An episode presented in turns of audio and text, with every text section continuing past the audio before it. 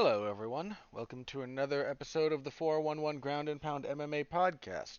We are your weekly look into the wide, wacky, wonderful world of mixed martial arts. My name is Robert Winfree, and I'm your host. If you would please interact with the product a little bit, like, comment, subscribe, share, all of that good stuff helps us out. yeah, just get the spiel out of the way at the beginning. I mean, I say that hoping that it kind of starts to catch on and a few of you will, but I tend to think that anyone listening has already done that, and at this point, you know, it's a little bit at the mercy of forces beyond my control how much, uh, if at all, the show grows. Uh, sorry, I'm going to be a little bit down this week, I think, for a couple of reasons. Uh, some of which we'll get into here. But on this episode, we'll be talking about last night, yesterday morning, rather, UFC 267 Uf- this was free for uh, anyone in the United States with an ESPN Plus subscription. Two title fights, really good card top to bottom. Uh, not a whole lot of complaints to be had about this card, with maybe the following exception. I really, really, watching this event, retroactively hated everything else from the month of October even more because so much of this card could have been spaced out to include better fights on any of those ESPN Plus cards. I mean, just so many of them.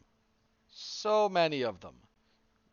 I mean, most of these would have, most of which would have been better main events than the last two. Last, sorry, two of the last three. Most recent was Paulo Costa and Marvin Vettori. And okay, fair play, good main event, and wound up being a mostly enjoyable fight. But the weeks before that were like Aspen Ladd and Norma Dumont, and then Mackenzie Dern and uh, Marina Rodriguez. Like, come on. So, we'll be reviewing that, and this coming Saturday, the uh, 267 took place in Abu Dhabi.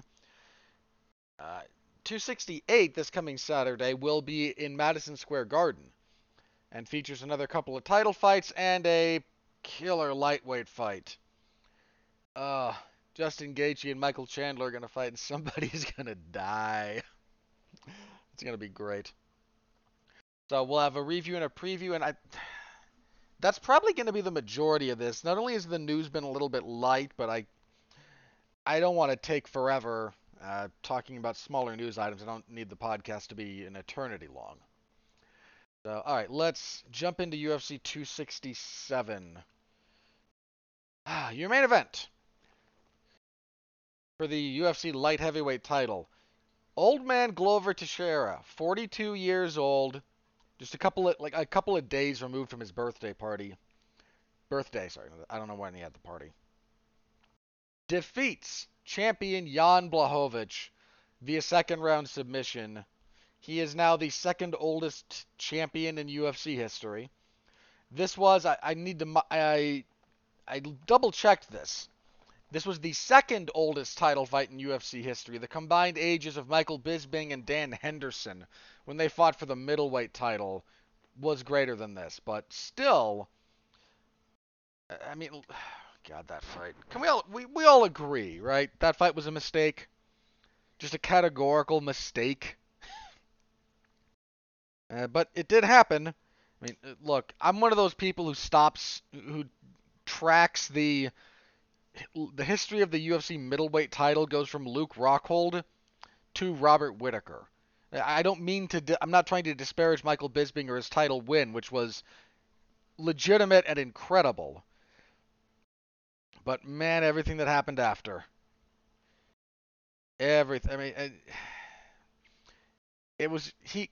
Those you don't remember, he took that quasi celebrity fight with Dan Henderson in Henderson's last MMA fight, trying to capitalize on their fight from UFC 100. More than half of the fans that were watching during UFC 100 weren't even watching weren't even watching when this fight took place. But they decided to try and make it for commercial reasons, and it didn't exactly deliver commercially. Then Bisping was out for a bit. Then he fought GSP in another celebrity fight that was purely a cash grab. And GSP wins, and then GSP vacates and they promote Robert Whitaker to full champion. So you might be able to understand why I tend to ignore slash forget Michael Bisping's little hiatus with the title and just track the real one uh, straight from Rockhold to Whitaker. At least in my head. But yeah, that was the oldest. This one, second oldest. You had a 30. Again, you had uh, Blachowicz is 38, and he'll be he'll be 39 in February. Uh, and Glover again just turned 42. Uh,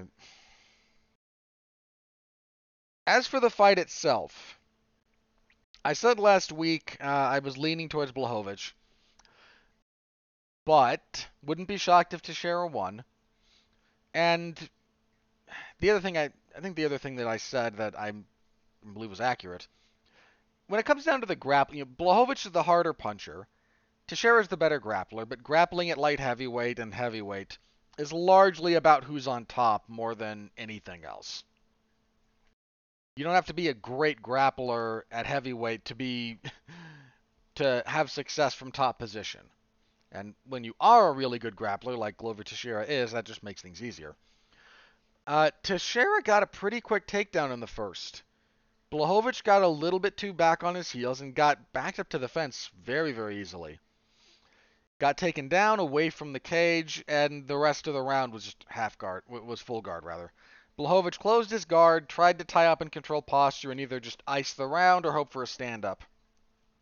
Teixeira, by and large, did enough looking to pass, ground and pound work, etc., to avoid being stood up. Uneventful round, but a pretty clear round for Teixeira.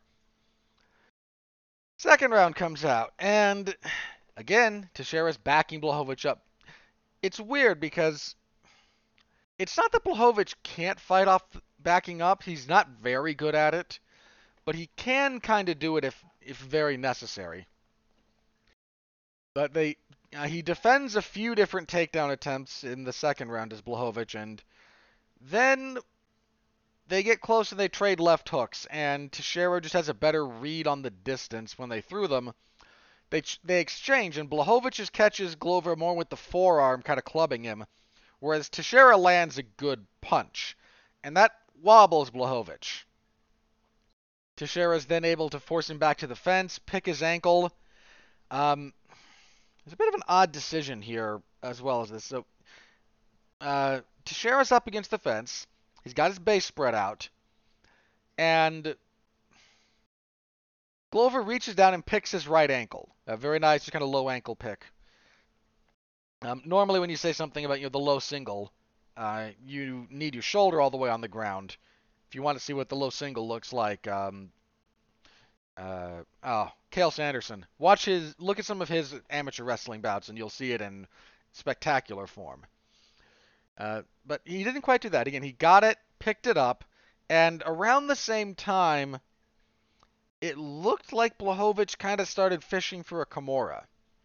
Now, I I don't think he pulled guard. I my read on the I've seen some weird discussion around this, so I just want to bring up my take. I think he felt he was going down anyway, and if I'm going down, I may as well grab this and see if I can get it, get some motion going. Uh, it's set, something like that. I don't think he was like, oh, I've got this guy. I've got you, know, Glover Teixeira, a you know, non a black belt of non-trivial skill who's had a lot of success grappling. I'm gonna Kimura this guy. I don't, I don't think that was the plan. I tend to think he was knew he was going down, and rather than just go down and be stuck in half guard, maybe try to get something to generate a little motion.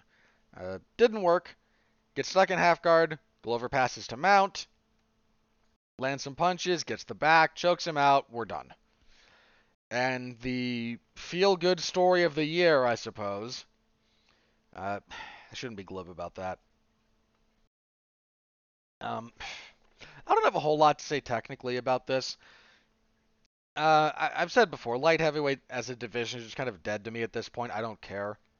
Uh, consequently, I it's been good for my fandom actually to abandon it. You know, to any of you out there who do enjoy it, I, I'm not not encouraging you to abandon something you genuinely enjoy. I am saying to you, if this division is a non-factor for you, it's okay. it's it's not in a good spot as a division. Um, but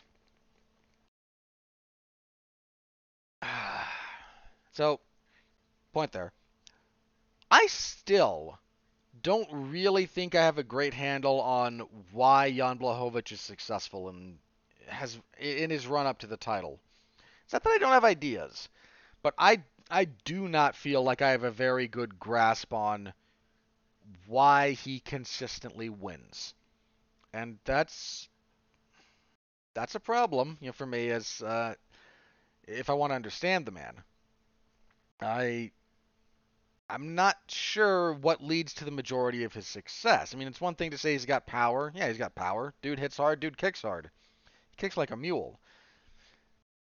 He's got okay blitz attacks. He's got decent pocket awareness. He's a good enough grappler on top, I suppose.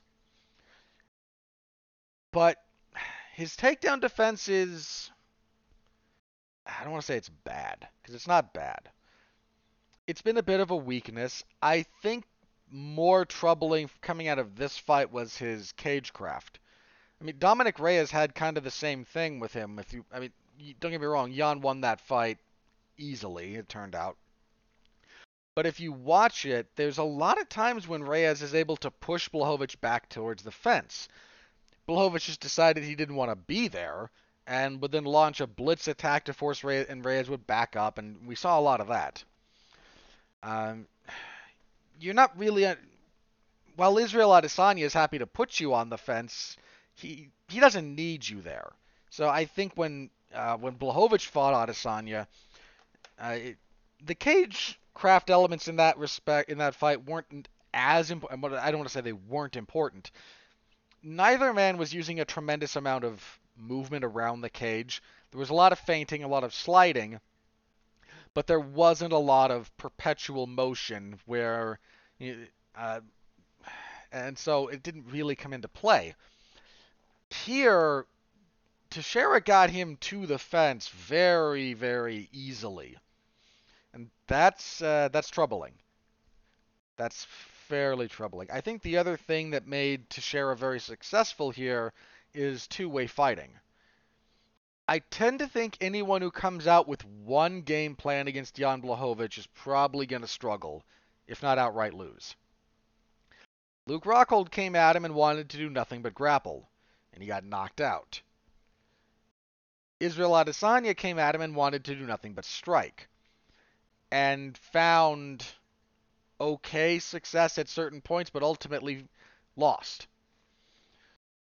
I the people who have troubled him tend to be those who mix things up, and while Glover Teixeira is a grappler at this point in his career first and foremost,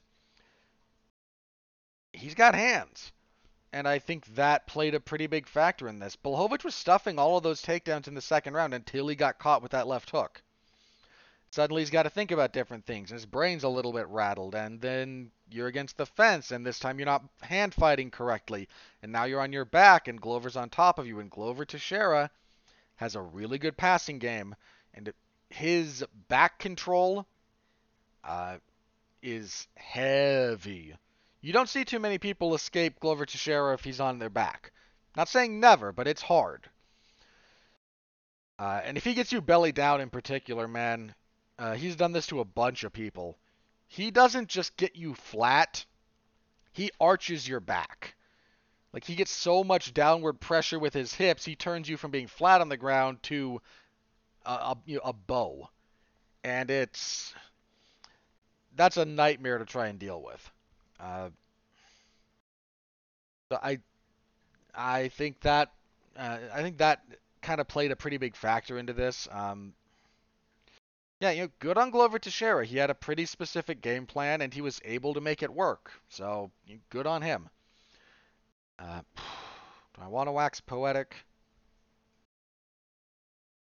Yeah, sure. Why not? I, I don't do this very often, so perhaps you'll indulge me. Uh, watching Glover Teixeira climb the mountain and finally get to the top didn't really affect me emotionally the way it did other people but you have to be more dead inside than I am to not feel something. here's a guy who had to overcome so many hurdles. He, I mean, for those of you who may not know, his professional debut was oh 2002. Double check that. Yeah, his professional debut was in 2002 at WEC 3, believe it or not, and he lost. He got stopped in the second round. Now that's not uncommon even for very very good fighters to lose somewhere in their first 3 to 4 fights. He wins two, loses to Ed Herman, then goes on his very long winning streak. That includes some WEC stuff, but most of it was in Brazil. He had a lot of uh, visa issues trying to get to the United States. He finally does, and wins several fights in the UFC, some more impressive than others. Gets a title shot and has nothing at all for Jon Jones in 2013.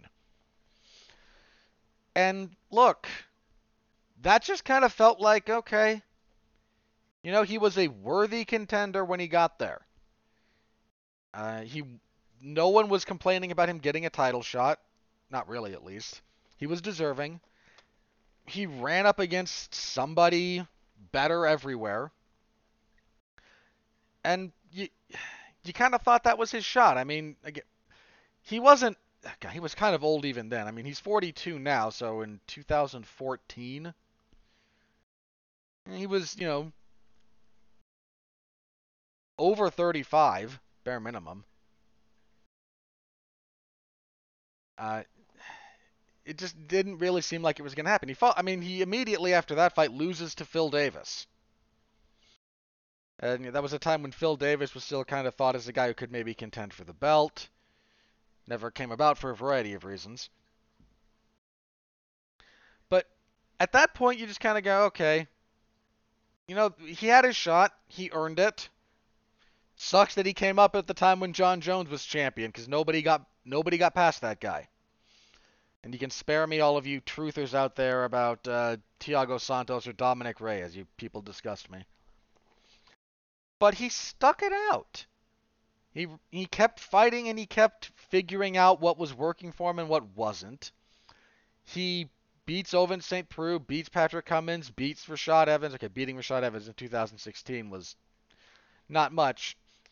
Then he gets flatlined by Anthony Johnson in like 13 seconds. That was bad. I mean,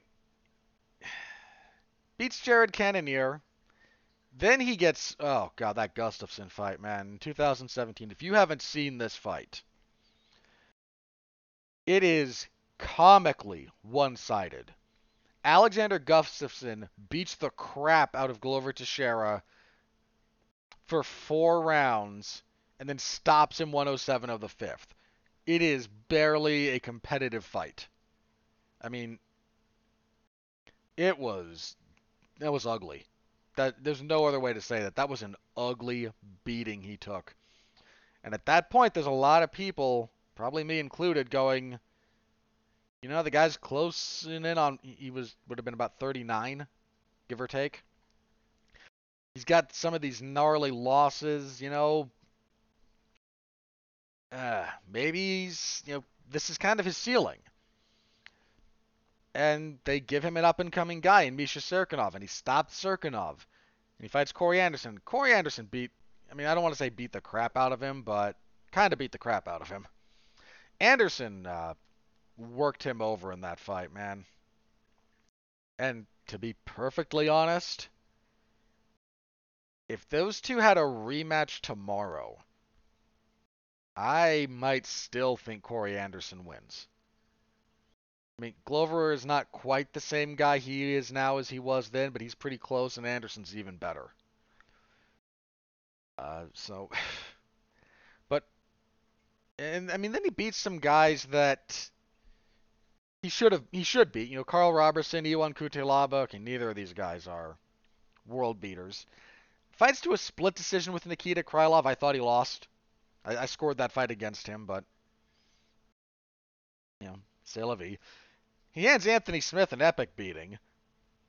Uh, beats his fight with Thiago Santos. He shows off a ton of grit. he got he got hurt in that fight too, man, badly. Then just persevered and finished uh, Santos in the third. And here, somewhat improbably, in his 40th professional fight, at the age of 42, he beats the UFC light heavyweight champion. Uh, clean. Like, there's no controversy about this at all. Wasn't even that close of a fight. To be, in terms of this fight, wasn't all that close.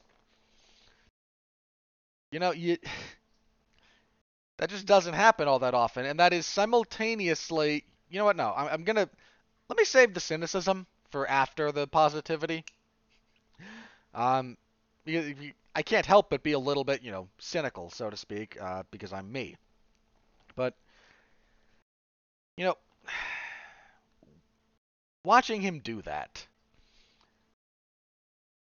Once, uh, some people have the reverse effect of how my brain processes things. Some people just immediately happy, and then when you start thinking about it, the other factors come into play. I tend to do the reverse. I tend to see or consider a lot of other factors first. So things that everyone else is crowing about seem less impressive to me until you know a few hours later after I've full after everything is fully processed, and you go, you know what, that was pretty awesome. Uh, so putting aside again, I have to kind of set aside a bit of my cynicism. Uh, you don't see this very often. Not someone who's already had his shot. And, and a long time ago, man. 2014, ladies and gentlemen, I hate to break this to all of us, that was seven years ago. How many people even have UFC title shots seven years apart? I know it happens, let me be clear. I know it does happen. I'm fairly certain Randy Couture has at least seven years between title shots at some point in his career. Maybe Dan Henderson, um, because his UFC debut after uh, the collapse of Pride, he uh, fought Rampage to try and unify the light heavyweight titles. And he fought Anderson to try and unify the middleweight titles because he was both of those champions in Pride. Um, hmm. But to go from his fight with Anderson Silva, because that was the because uh, that was the last one he had, to then his fight with Michael Bisping, I know he was supposed to fight for the title at some other point in there, but it clearly never materialized. That might have been about that same stretch. Of, I need to confirm this now. Hang on. Because this... I, I kind of feel the need to know this particular answer. So, the Anderson Silva fight, UFC 82, 2008. And then the Bisping fight, UFC 204 in 2016. So it's March to a, a little over eight years for Dan Henderson to get two shots. And I don't think he had any UFC title fights between those two. Uh, no. He spent some time in. I mean, he left the UFC between those two points. He spent some time in Strikeforce. So I'm not pretending that the waters don't get a little bit muddy here and there, but uh, yeah, from his fight with Anderson to his fight with Bisping was eight years, over eight years. Uh, so you again, it's not that you never see it, but you don't see it often. And then to win, you know, to to win your second shot after seven years, after not only after getting dominated in your title opportunity getting dominated by Phil Davis, getting sent to hell by Anthony Johnson, and then being a punching bag for 21 minutes against Alexander Gustafsson. To still persevere, to just keep going, to keep trying to improve yourself, to day after day after day find a little something and keep going and keep going to eventually get to that mountaintop, man. Like I said, you got to be more dead inside than I am. If if you can't even intellectually understand how impressive that is. And I bring this up a little bit, I suppose. I'm I turned 36 not that long ago. I don't talk about myself all that often in this respect because it's largely immaterial to what we talk about here. But if you, again, as I mentioned, if you'll indulge me a little bit of poetic license. And I am. Uh, I don't want to say I'm unsatisfied with my life, because that encompasses way too much and there are things about my life that I love and that I am profoundly, apparently enjoy, that I'm profoundly grateful for. And I don't mean to say that what follows is not meant to diminish that at all. But there's a lot about my life that I am not satisfied with, too. Uh, there's. I have not accomplished a lot of the things that I kind of had thought maybe I should have by this point in time. And this is only tangentially related to this. I mean, look, here's kind of. It's odd to talk about this on a fighting podcast for purely the following reason. And I, I hate to break this to a lot of people out there, but if you want to engage in any kind of legitimate athletic endeavor on a competitive or professional level, uh, by the time you're 34, 35, you're done. It's, I hate to break it to you, but it's over. There, uh, you might immediately be screaming about so and so and such and such game. Well, hear me out for just a second, please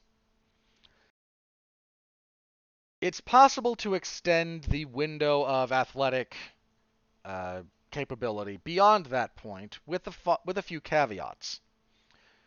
One is, frankly, what endeavor you are going for. I that that's just going to be a reality. Certain sports are kinder to older people than others. Weird to say, you know, someone who's 40 is old. Glover Teixeira is not old by any stretch of the imagination. If we're lucky, he's at about the midway point of his life. And hopefully not even that. I'm not wishing death on the man. But if we're talking about the, you know, limits of human capability, then aging and the inevitable decline in death is an, is a part of this. You also have to have started early. Let's this is another thing that people some people misunderstand the point of this part, uh, this bit here. I'm not at all going to tell someone not to, you know, play basketball or to pick up the to pick it up if you want to do it as a social activity, something to improve your overall health, again, make friends, scratch the competitive itch if you're a slightly competitive person, like there's innumerable benefits to that. But any physical activity that you pick up by the time you're around 20, especially over 20, you don't have you have a fun hobby. And that's not nothing and that's not to demean to demean it at all. But that's what you have. You don't have something that you can pursue. You know, you I mean, Deontay Wilder started boxing, I think, when he was 19, and was largely considered, uh, you might be saying this disproves the point, but hang on. When he started boxing at 19, he was considered too old to pick up the sport of boxing. And that might seem overly harsh. The reality, however, is he's probably at least 8 to 12 years behind his age group peers in boxing development if he picks it up at 19. Now, Wilder had, uh, thankfully for him, in his case, he could punch like a horse. And the horse's punch, like he, he can punch with you know a near historic level of punching power. I don't know exactly where you want to rank his right hand in all-time punching weapons in the heavyweight division. That that gets into very specific nuances that I don't necessarily consider myself qualified to discuss. But you know, cut Deontay Wilder's punching power in half, and what is he in the sport of boxing? And the answer is at best an enthusiast, more likely a washout. I mean, even today, if you look at his boxing skill, it is woefully behind the majority of his peers. He gets by on punching power as much more than anything else. Because most of the people he's boxing started boxing at the age they started doing boxing training at the age of, you know, 7 to 10. If you start something like that 9 years later, you are just you're never going to catch up. Again, very very few exceptions if you are a savant. You can make up that gap. Unless you're a savant, you're not going to. And the point I was getting to is that talking about, you know, where, what you feel you haven't accomplished in life as your life progresses on a fighting uh, on a podcast talking about fighting where if you you start early and you end early and I'm not saying you can't find an exception to that rule you can find a few but you can only find a few you know and, and this gets more true the lighter in weight you get. You know, if you fight at heavyweight, you age a little bit differently. But you know, why was George Foreman winning the world heavyweight title in his 40s such a big deal? Because it doesn't happen. Because it just doesn't happen. And I kind of circle this back to why Glover's victory kind of struck a chord with me, I suppose. That I'm not someone who has accomplished what I wanted to accomplish, and the reality is, in some respects, it is too late. There's certain things that I just can't do anymore. That I and you just kind of have to make peace with that at some point, I suppose. But I'm, you know, I'm just uh I hmm, how do I say this? Watching someone's dedication to perpetual incremental growth and seeing that pay off because normally you don't see that payoff. Right? Normally we don't see the payoff to that kind of dedication. You just don't because it doesn't necessarily manifest itself publicly. And when you get to see it do so like that, uh, again, even a cynical, sarcastic jackass like me can see you know, why that's special, why that matters, why people resonate with that, why Big Nog was crying you know, hugging Glover Teixeira as he came out of the cage. Like, I, I, I, I do get that. And, frankly, as someone who uh, wasted a decade of his life, wasted, yeah, yeah, mostly wasted. Um, it's not, it is slightly heartening to be reminded that you know I mean this is something that's been going around for a while and it needs to be reiterated. Life doesn't end at 33. Your athletic potential peaks around then and if you and again, if you didn't pick something if you didn't pick something up you know 20 years earlier than that, if not more than that, yeah, you're again, you can you have a fun hobby, but you never have anything more than that for the most part. Uh, especially with some of the stuff that I do. You know, when I do stuff like this, I don't I don't have a giant audience. And I'm aware of this and I've more or less made peace with that fact. You just kind of hope that if you keep trying to do your best, and if you keep finding things that help improve the help improve what you're doing, that at some point it does manifest itself So my poetic license being temporary being, you know, revoked for the moment now. Um I think the other thing I want to talk about relative to Glover's victory is, you know, again, positivity now must go away, however nice it feels. 205 is a crap division. Uh, light heavyweight is the only division in the sport where a promotion other than the UFC has arguably talent parity at the top, and more than that, arguably Bellator has the best light heavyweight fighter in the world. Now I don't know if that's going to be Corey Anderson or Vadim Nemkov. They're going to fight. But and I mean this in all sincerity, if you put either of them in the cage with Glover Teixeira next, I I might favor Glover over Nemkov slightly. I might. I would favor Corey Anderson over Glover Teixeira. Uh, part part of that's just stylistic, but you know, that's kind of what we're talking about. Uh, and that's uh, it's not a great. It's just not a great division. There's not really any two ways around it. Glover Teixeira's success is equal parts testament to his dedication to his craft. And and his craft is you know, when people talk about in somewhat overly flowery language, depending on who you're talking to, about the transformative benefits of the martial arts to you as a person. And again, there's people out there that overstate this to try and sell you uh, on going to their school.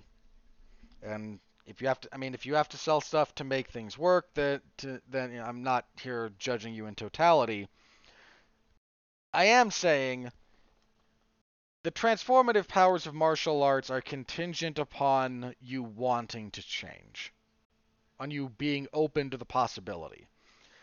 But if you wanted to sell someone on what it can mean to dedicate your life to some of the principles espoused by good martial arts practices, you show them Glover Teixeira. You show them a man who perseveres through adversity, who dedicates himself to improvement, and who never takes a shortcut. No, that man's career has no shortcuts in it whatsoever. Anywhere along that line. You show me one place in that man's career where he did not have to earn what he got through nothing but blood, sweat, and tears. Every step of the way. Every single step of the way. And it's also an indictment on the state of light heavyweight. I, I, and there's no getting around that. I mean, uh, there, there, there just isn't. Look, Glover is. Let's be realistic about this. Glover Teixeira is probably going to lose his first title fight, his first title defense there the talking points seem to be that Yuri Prochazka is going to be his first title defense. I'm okay with that fight being made. I I tend to think Yuri's probably the next in line. But uh, that could go horribly for Glover Teixeira. I'm not saying he's physically incapable of winning that fight. Because I don't think that's true. But you know, you rewatch what Yuri Prochazka does to Volkan Oezdemir and then what he did to Dominic Reyes. And I don't know. This is not me saying that Yuri Prochazka is going to reign atop the light heavyweight division for years to come. I, I don't know. But there's a really good chance he does horrible things to Glover Teixeira. And the reality is, in a functional division, people in Glover's spot don't achieve this success that he has achieved because the division will uh, will cycle, and the UFC is somewhat I hate to say artificially because because it's part of what they do. I think the UFC's stated or implied preferences about who they keep and who they cut very clearly laid the groundwork for someone like Glover Teixeira to have this career resurgence. Ditto, you know, and frankly, ditto Jan Blachowicz. I don't. I'm not saying Jan couldn't have found success either way, but how much success does Jan Blachowicz have if the UFC still has Ryan Bader and Phil Davis lurking around the top of that division? Look, could he beat those two guys? Yeah. Yeah, he Jan is a very good fighter. Would I favor him to beat either of them? Uh, he might have already fought them, actually, now that I think about it. Let me double check Jan. Um, no, he didn't. He has not fought. He has not fought either of those guys. He's one and one with Corey Anderson. Lost to Jimi Manuwa, Gustafsson, Patrick Cummins. Oof. That was rough. That uh, now, to be fair to the Patrick Cummins fight, I thought that should have been a draw, but either way. Uh, then yeah, oh, Thiago Santos knocked him out. That was rough. But yeah, he's the UFC pruned a selection of the guys at light heavyweight because they thought they were undesirable talent to have on the roster. Whether you think that was the right call or not, I I'm not here to say what good. I'm not here to say right or wrong. I'm here to say that's what they did. And they haven't really replenished the shelves at light heavyweight. They've tried with a few guys and they didn't pan out for one reason or another. And there's just not been this uh, influx of talent to light heavyweight. It's it's never materialized. I mean, you've got the two guys who are kind of in this in the position now, and one of them we'll get to in more detail later is uh, Magomed Ankalaev, and you get Yuri Prochazka, but you know, for a long time, it might even still be true actually. Light heavyweight was the oldest division in terms of rankings. Like who you know, who was who was ranked and who was you know the lowest, the oldest division in that particular respect. It was 205. I mean, you got Alexander Rakic kind of on the come up, and he's a good fighter, but he's fallen out of favor. You got Anthony Smith still hanging around in a in a healthier division.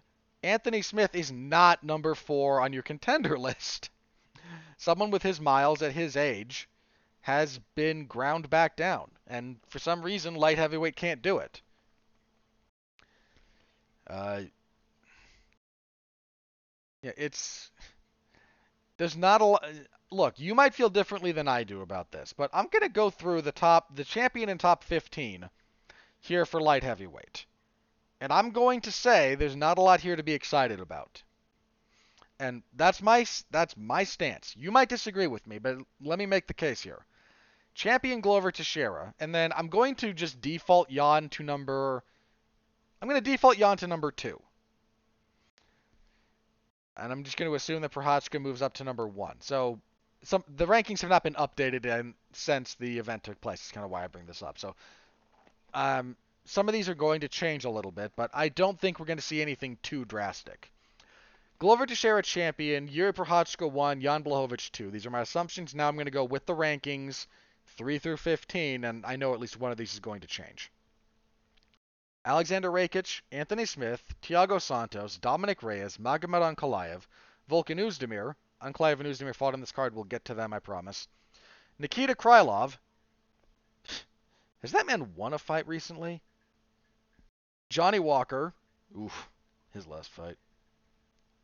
Paul Craig, Ryan Spann, Jimmy Crute, Jamal Hill, and Ion Cutelaba. Now, I'm not saying that those are bad fighters. They're not bad fighters. And pretty much any one of them could beat me with one hand tied behind their back. Like uh, this is not I'm not I'll throw that out there as a disclaimer. But Thiago Santos is still a shell of what he used to be after both of his knees were destroyed. Dominic Reyes can't seem to buy a win. Volkan Oezdemir just got beat by Ankalaev. Uh, Johnny Walker at number 10 is wildly, wildly inconsistent. I mean, you've got Nikita. Kry- I need to double check Krylov. I want to make sure I'm not being unfair to the man here. So I'm pretty sure he has not done well lately. Yeah, he's um he's uh 2 and 3 since returning to the UFC. He's been submitted by Jan Blachowicz, lost to Glover Teixeira, lost to Magomed Ankalaev. He beat Johnny. In between those, he beat Johnny Walker and Ovince St. Preux. That's your number 10 guy. That's your number 10 contender. A guy who hasn't had a winning streak in the UFC since 2016.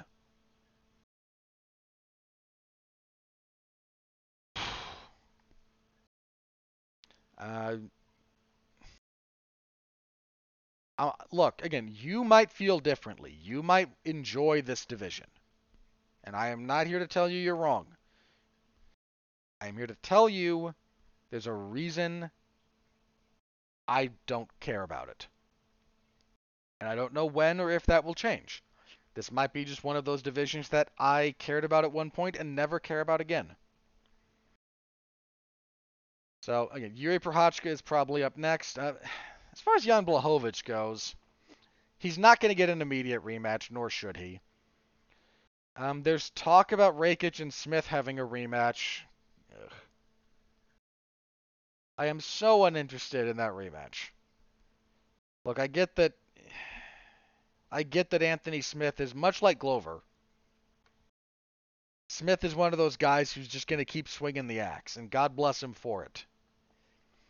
He's overcome some incredible adversity. Uh, but, I mean, I don't know. Do you think a rematch with him and Glover goes any differently? Glover literally knocked his teeth out in their first fight. I mean, that was one of the worst beatings you'll ever see. Uh, again, you had Oezdemir who just lost. You got Ankalaev who. Ankalaev might be the guy. You know, he he might wind up being the guy. So um, we'll talk about him in a second or two, but it's just it's not a terribly compelling division, and the UFC is not going out of its way. This is one of the downsides of the UFC's model being so resilient and so insulated from from quality. Uh, they are they are not required or even terribly incentivized to go out of their way to find the best light heavyweights in the world. Some of them are going to come, some of them aren't. I mean, there's the old line from boxing, you know, who's the next great American heavyweight boxer? I forget who said this, some boxing trainer, but you know, he's playing defensive line for the Ravens. Uh, now that's not quite it's not quite as bad in boxing as it as it used to be in that respect, but you know, who are the best heavyweight boxers in the world? There's three of them at the top. I can save you some trouble. It's Tyson Fury, Alexander Usyk, and Anthony Joshua. You got two Brits and a Ukrainian. And they're kind of the cream of the crop. You know, Wilder is. I'm not here to revisit Deontay Wilder. But who's where are the great heavyweight boxers coming out of at the moment? They ain't coming out of the United States. People get paid. There's there's a brighter, more financially secure future doing other athletic endeavors. There just are. And that is even more true of MMA. Box the uh, the top end payouts in boxing comically dwarf the top end payouts in MMA. Comically. Um, okay, who was the boxer? I forget I forget which boxer it was recently, but one of his kids had started wrestling, and he kind of got asked by uh, by some uh, journalist about, you know, so is your kid gonna potential? Will we see your son in the UFC someday? And he said, no, they don't pay enough, and he's not wrong. uh, so the UFC, point being, the UFC doesn't really attract a lot of a lot of top end, heavier, larger fighters. You find some,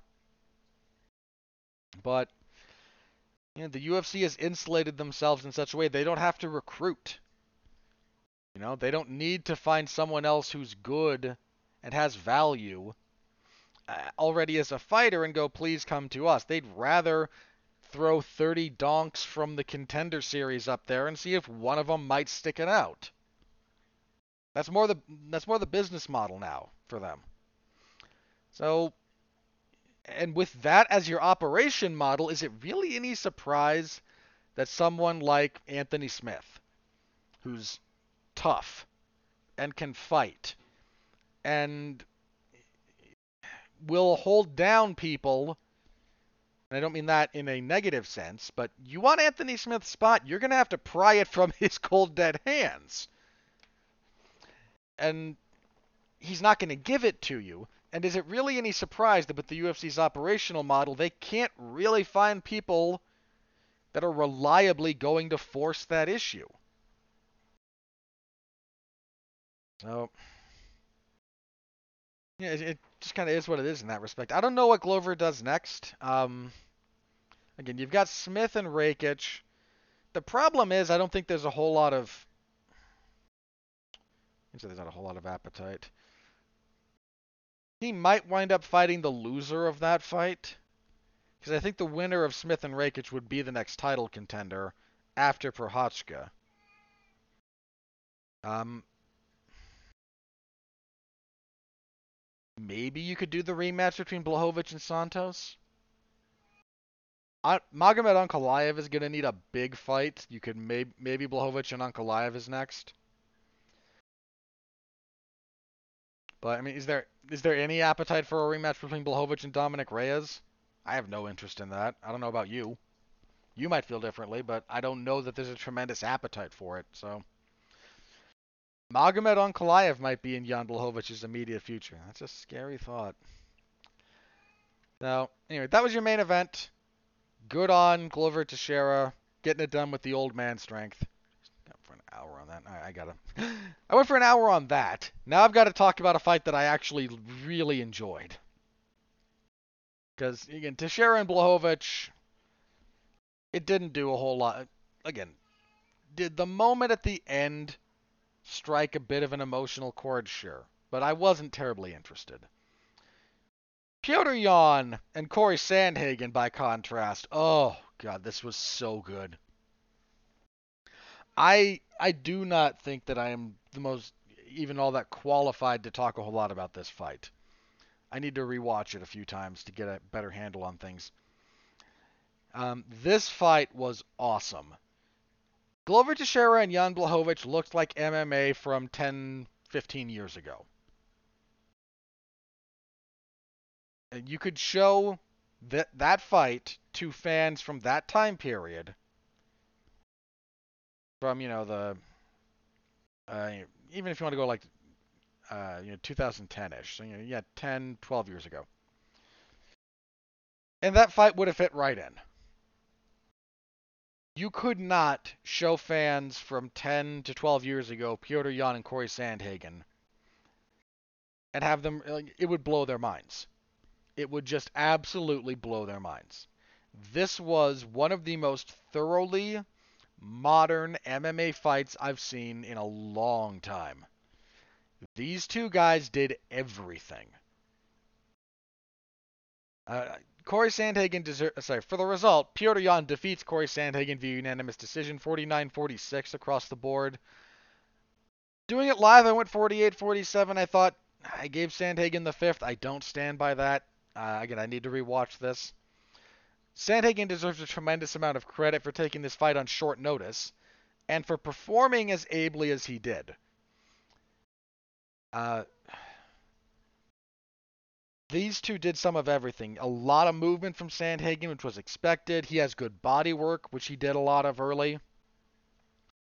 Anytime these two hit the mat, they scrambled like madmen. Uh, we had dueling heel hooks for a brief moment at one point.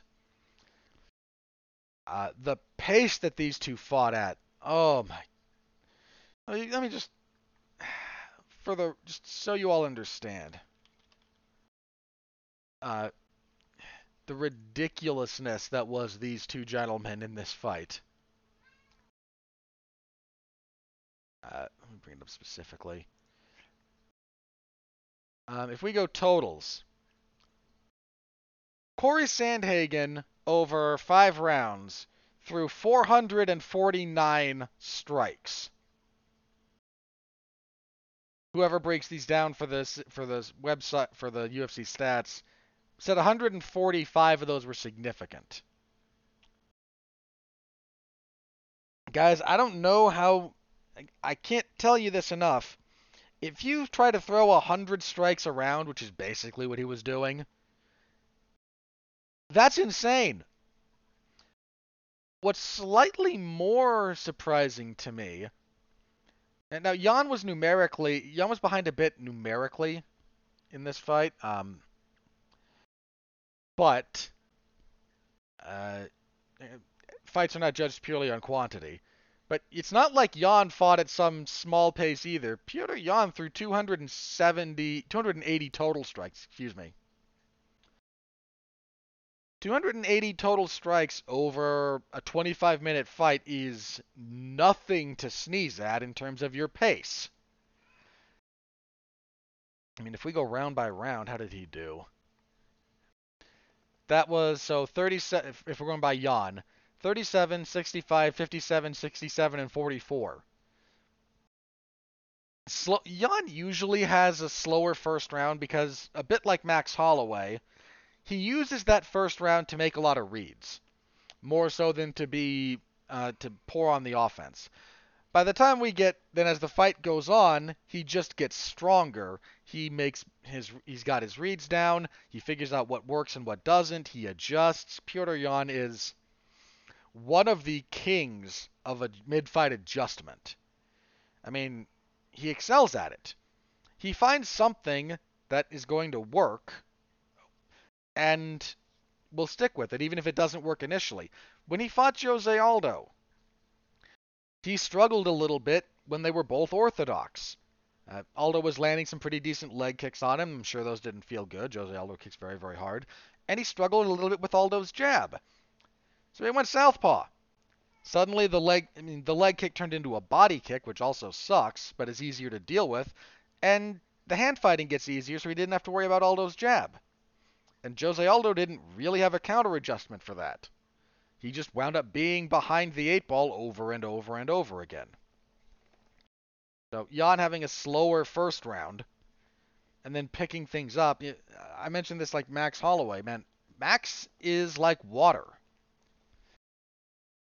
if you're if you're not a bathtub, that water's leaking. It finds somewhere and it leaks. And it drips and it drips and it wears away and it wears away and it erodes and erodes and erodes and suddenly instead of a drip you're dealing with a waterfall. Yan is very similar. They go about their games very, very differently. Needs to be stressed. But macro, you know, like kind of macro perspective, Yan's the same way. He gets a read on you and he finds a couple of things that work. And they keep working and they keep working and they keep working and it gets worse and it gets worse and it gets worse and it gets worse and suddenly you don't you're you're not just in over your head you're flattened by a steam trip like there's no good way to deal with that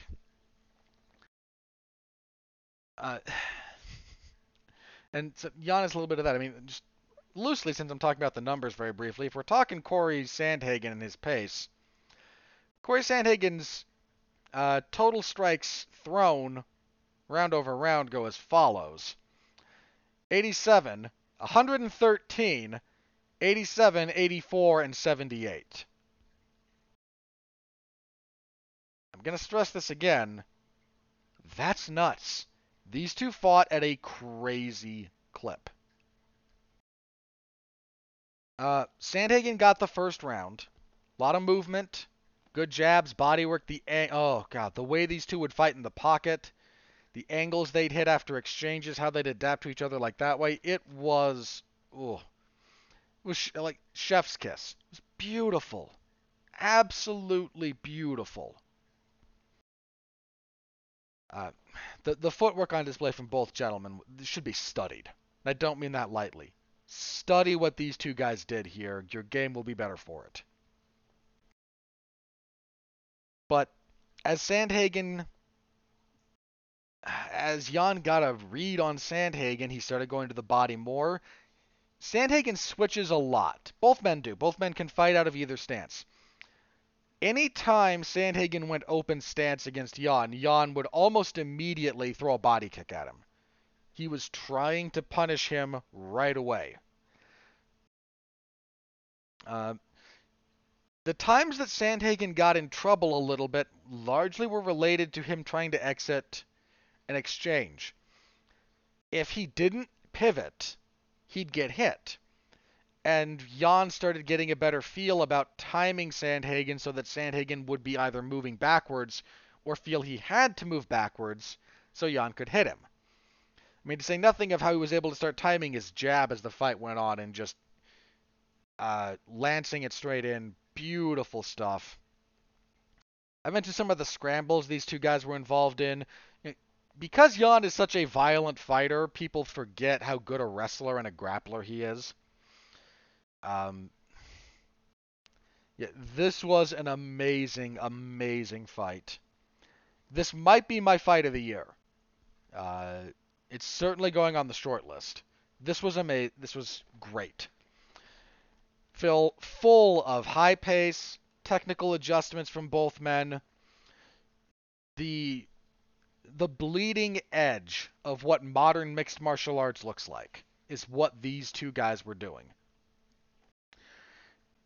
So, uh, major, major kudos to both guys for this. This was this was great.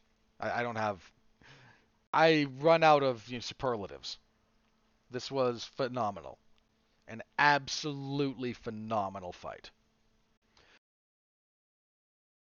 Um, there's a bit of a question about what next. They're mostly due to um, Aljamain Sterling's recovery timetable and ditto TJ Dillashaw, who's recovering from knee injury. Um, I don't really care who Yan fights next. I I think he I'm not saying that Aljamain Sterling couldn't switch a few things and maybe find more success in a rematch. I don't find it likely. Um, I mean, look, rewatch the first fight between Yan and Sterling. Is there any doubt who's winning that fight? And it's Yan's own stupid fault for fouling like he did, not defending him not criticizing Aljamain Sterling, who came up and fought with everything he had. But on that night, who's the better fighter? Petr Yan, and it's not especially close, especially the longer that fight goes. Uh, I think Yan's the best bantamweight in the world. Not saying he can't lose. I'm not saying that you know there's not somebody coming up who might be able to beat him. Not even saying that Aljamain Sterling couldn't find a different avenue uh, for victory. I find it unlikely. I think a fight between Yan and TJ Dillashaw would be interesting. Uh, just because of how Dillashaw fights. Um, with a lot of his kind of shifting punches, his willingness to just try to grind you out with wrestling if necessary. But who do I favor? At this point between Dillashaw and Yan, I favor Petr Yan. Um, you know, the, the Bellator bantamweight champion is Anthony Pettis, and I'm not trying to, you know, dump on the guy. Any doubt who you'd pick if Anthony Pettis and Petr Yan fought? Uh, Kyoji Horiguchi's about to. I think Horiguchi and Pettis are going to fight. Horiguchi and Yan would be a heck of a fight. That's a pretty serious style clash. I'd still I'd still favor Yan to be honest, but Dang, now that I've mentioned that, I kind of want to see it, and it's sad that I won't get to. uh, I I think Yan's the best bantamweight. I look, somebody's going to beat him, but at the moment, another thing related to this, his only two losses ever are related to the fact that he's kind of a dirty fighter. He got a point deducted from his fight with Magomed Magomedov in, um, I think it was ACB at the time, which is now, I believe, ACA, and that cost him the decision in that in that title fight. He rebounded and beat him cleanly the second time. And here he lost in the Sterling fight. He lost via DQ because he kneed Aljamain Sterling in the head illegally. But think about that for just a second. His only losses are related to the fact that like, are his own fault. Literally his own fault. Uh, said somebody's going to beat him at some point, but I don't know who and I don't know when. Uh, I would love to see a rematch between these two, not immediately. Let me stress that, not immediately. Give it a year. You know, give, give it a year to 18 months. And if they're both still winning, that's kind of when I'd like to see this fight. I, I don't need it right away. Let Sandhagen develop some new tools, fix a few things. And then let me see this again in, in a year or so. Uh, and I think it'll be even better. So, amazing fight. If you didn't see it, look it up. This was great. Uh, next up, Islam Makhachev defeats Dan Hooker via Kimura at 225 of the first round. I don't think Islam got hit. Double check that. I'm. Um, Hooker is credited with landing two of three significant strikes. They went 13 of 14 total. Sorry, no, that sorry, my apologies. That was Makhachev. Hooker is credited with 4 of 13 significant strikes, 18 of 28 total. Some of those uh, 19 of 28. Some of those 19 of 28 total were those like small stuff that you throw on the ground that's not a significant strike. Um Islam Makhachev is one of the least hit, not the least, one of the least hit fighters like in the UFC. He takes like he absorbs he absorbs uh, according to the career statistics here. His significant strikes absorbed per minute is 0.79. That man gets hit less than one time every 60 seconds. That's nuts. Especially at lightweight, especially against some of the guys that he's fought. You know, Drew Dober knows how to put his knuckles on your chin. And what was it in that fight? Let me briefly look that up. Dober was. Ah, that's the wrong fight that fight. Um, Dober was 14 of 24 total strikes over uh, three rounds. He was submitted in the third. 10 of 20 significant strikes. Not only you're only landing 50%, you landed 10 significant strikes in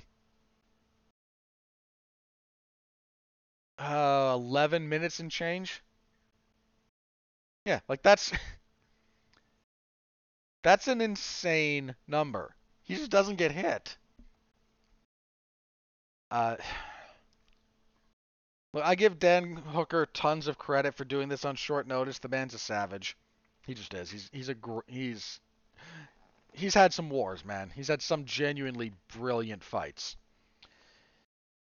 But if Islam Makhachev is doing this, it's uh, it's time he should maybe be fighting for the belt. Now, you can't quite you can't declare that just yet for a couple of reasons.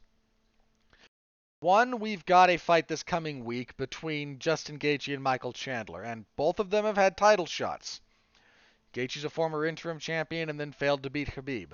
Chandler fought for the vacant belt, was stopped by Charles Oliveira. But let's not pretend that if, look, if they've got, if that fight's a war, it probably will be. It might end very quickly, too, just throwing that out there. But one of them could get back into the title picture. We've got Poirier and Oliveira coming up, and let's not forget if that fight has weirdness, if that's a great fight that has a controversial decision, they might do an immediate rematch. So I I'm not sitting here declaring definitively that Makhachev will get the next shot or even necessarily that he should. There's a few other variables that need to be shaken out. But is there anyone who would complain if he did? I mean, again, some other fighters, yeah, they'd rather get the shot than not, but I mean, as fans, but you. If, let's assume hypothetically, Dustin Poirier beats Charles Oliveira. Just pause it. Either way, whatever. Assuming Poirier and Oliveira ends without controversy. There's no dubious stoppage. There's no uh, crappy scoring. There's you know no no contest. What we get a clear winner if the UFC comes out and says after that fight, Islam Makhachev is next. Anybody to complain? I'm not. I'm very much not going to complain about that. Like, he's doing this to. You know, the big thing coming into this fight, and I think it's a reasonable complaint, was. No, not a complaint, but a, a reasonable thing to observe. You know, Makhachev's got a good winning streak coming into this fight. I think it was eight fights long. And winning eight fights in a row in the UFC is a heck of a feat in any division, much less lightweight. But who was the best name on his resume? And there was an open question about that. Ain't no question now. You threw him in there with a top 10 guy. Uh, I think Hooker was number 6 as a contender coming into this. Double check that, actually. Yeah, he was 6. You put him in there with the number six guy in the contendership queue, and he tapped him out without really taking a serious strike in less than a round. I mean, what is there to say? Like there's there's not a lot to say there. Uh I don't know if he's going to be champion or not. Look, him and Charles Oliveira, hypothetically, um, that's a heck of a fight, man. Oliveira can strike. He's technically pretty solid. He's got power. He can kick. He can punch. If Oliveira gets on top of you grappling, you're in real trouble. If he gets your back, you're pretty much done. Uh, that man can grapple. Uh, I don't know if he doesn't have something up his sleeve that'll uh, beat Islam Makhachev. He might. If he fights Dustin Poirier, is Makhachev going to be able to commit to the same pace and specific labor intensive strategy against Poirier that Khabib was able to use? Uh, I mean, look, the comparisons between Makhachev and Khabib get made for several obvious reasons, but they're not identical fighters. Makhachev is he is much more about control than Khabib was. Much more. Khabib would take half control positions. Just a little bit of control. And then fight to keep it while punching you in the head. Until you made a bigger mistake. Makhachev's a bit more control oriented. He's a bit more passing focused. And this is obviously not saying that that's wrong. He's a very successful fighter and might be the next champion, or certainly might be a champion sooner rather than later. It's just an observation that it wouldn't shock me tremendously if Dustin Poirier's commitment to fence wrestling and wall walking was more of a problem for the style that Makhachev uses uh, than it was for Khabib. Khabib feasts on would feast on people who fought like Dustin Poirier fights. Like that stylistically, from a like a pure meta, from a grand strategy standpoint, what Khabib did demolished people who fight like Dustin Poirier and fight like not just Poirier. I'm using him in this case specifically, but Poirier, anybody who fights like that, who makes those kinds of decisions, he he demolishes them. And largely you're beaten before the fight even starts because of all the habits and patterns that you've built. What you think is the correct thing to do is suddenly not. Makhachev doesn't quite do that, do what Khabib does in that respect. So maybe Dustin Poirier is able to anti-grapple a little bit better and drag him into a war. You know, Dustin Poirier can punch. Uh, and he's tricky about some of his setups. And Dustin Poirier is happy to march into hell with you. Like, there is no, I said this before about him. There is not a dark corner of hell that that man is not familiar with and will not go into. I don't care who you are. I don't care if you're Conor. I don't care if you're Justin Gaethje. I don't care if you're Khabib. I don't care if you're Charles Oliveira. I don't care if you're Michael Chandler. I don't care if you're Islam Makhachev. You want to go into hell with uh, with Dustin Poirier, he will go there with you with a smile on his face. And maybe he forces Makhachev into that kind of fight, and maybe Makhachev can't hang in that kind of a fight. But would would Makhachev beating either of those guys shock you? Wouldn't shock me, not one iota. Not one iota. So he's he if he is not due a title shot, if he doesn't get the next title shot, uh, Makhachev and Beneil Dariush. Beneil Dariush currently sitting at number three in the contender line. Again, we've got Chandler and Gaethje coming up, and that's going to be great. But you've got but uh, Makhachev and Dariush. If you can't, if Makhachev is not the next challenger for whatever reason, Makhachev and Dariush should crown should be a number one contenders fight. Uh, for whatever my take on that is worth. Um, you know, for Dan Hooker, sucks. Hopefully, he, I don't think he's injured. Uh, coming out of this, I mean, his shoulder might be jacked up a little bit, but he he's still a talented guy. You know, I don't think he needs to jump right back into the fray either. You know, if he needs to that guy's been through some wars, man. His fight with Poirier was a war. His fight with Paul Felder was a war. Uh, Dan Hooker, man, that's another guy that'll go into hell with you. And and with a smile on his face too, more often than not. Uh, I wouldn't object to him taking, you know. I mean, the man fought in just in September. You know, had a, uh, I so I wouldn't object to him taking a few months to kind of retool, reset, rest himself up, but he's still a very viable talent in the division. You know, Dan Hooker's still not an easy out for any. I mean, even this, you know, as easy as he kind of made this look, you know, was this an is Dan Hooker an easy out for anybody? Not really. That was heck of a performance from Makhachev. Best win of his career by far. If he's not fighting for the belt next, he should be in a clear cut number one contenders fight. And he might be coming for that belt. And not just coming for it, he might take that belt back to Russia. So, yeah, good on for him. Uh, we had a crappy heavyweight fight between Alexander Volkov and Marcin Tybura. Volkov wins unanimous decision. I have nothing to say about this fight. This fight sucked. Welterweight, however. Khamzat Chimaev returned to action after some pretty serious bouts with COVID. Took on the stiffest test of his career when he fought uh, number 11 at the time, Li Jingliang.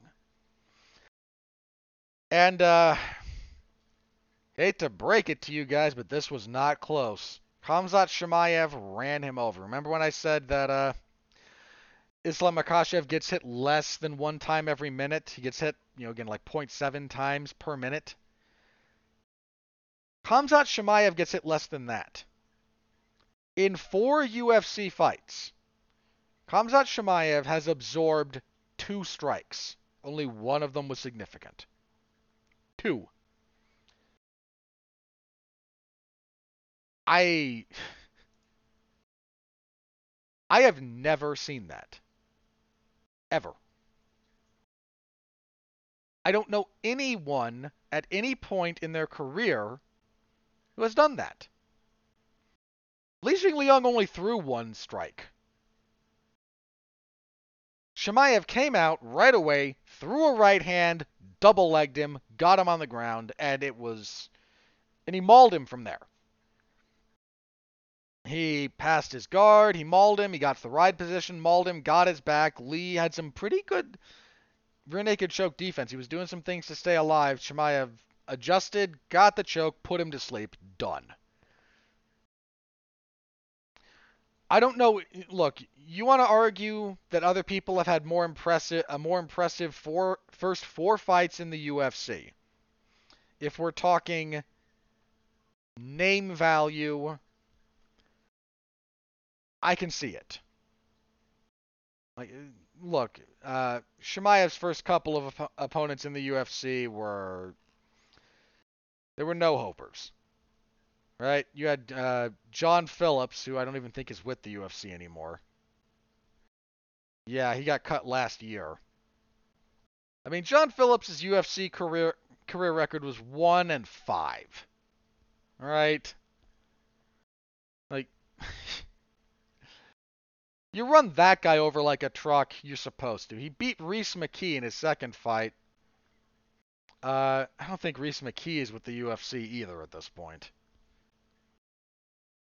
Then he had a pretty look. What he did to Gerald Meerschaert was not to be trifled with. Meerschaert's a Meerschaert's a veteran, right? He's uh, so one punching that guy in 17 seconds. You pay attention to that, like okay, that's notable.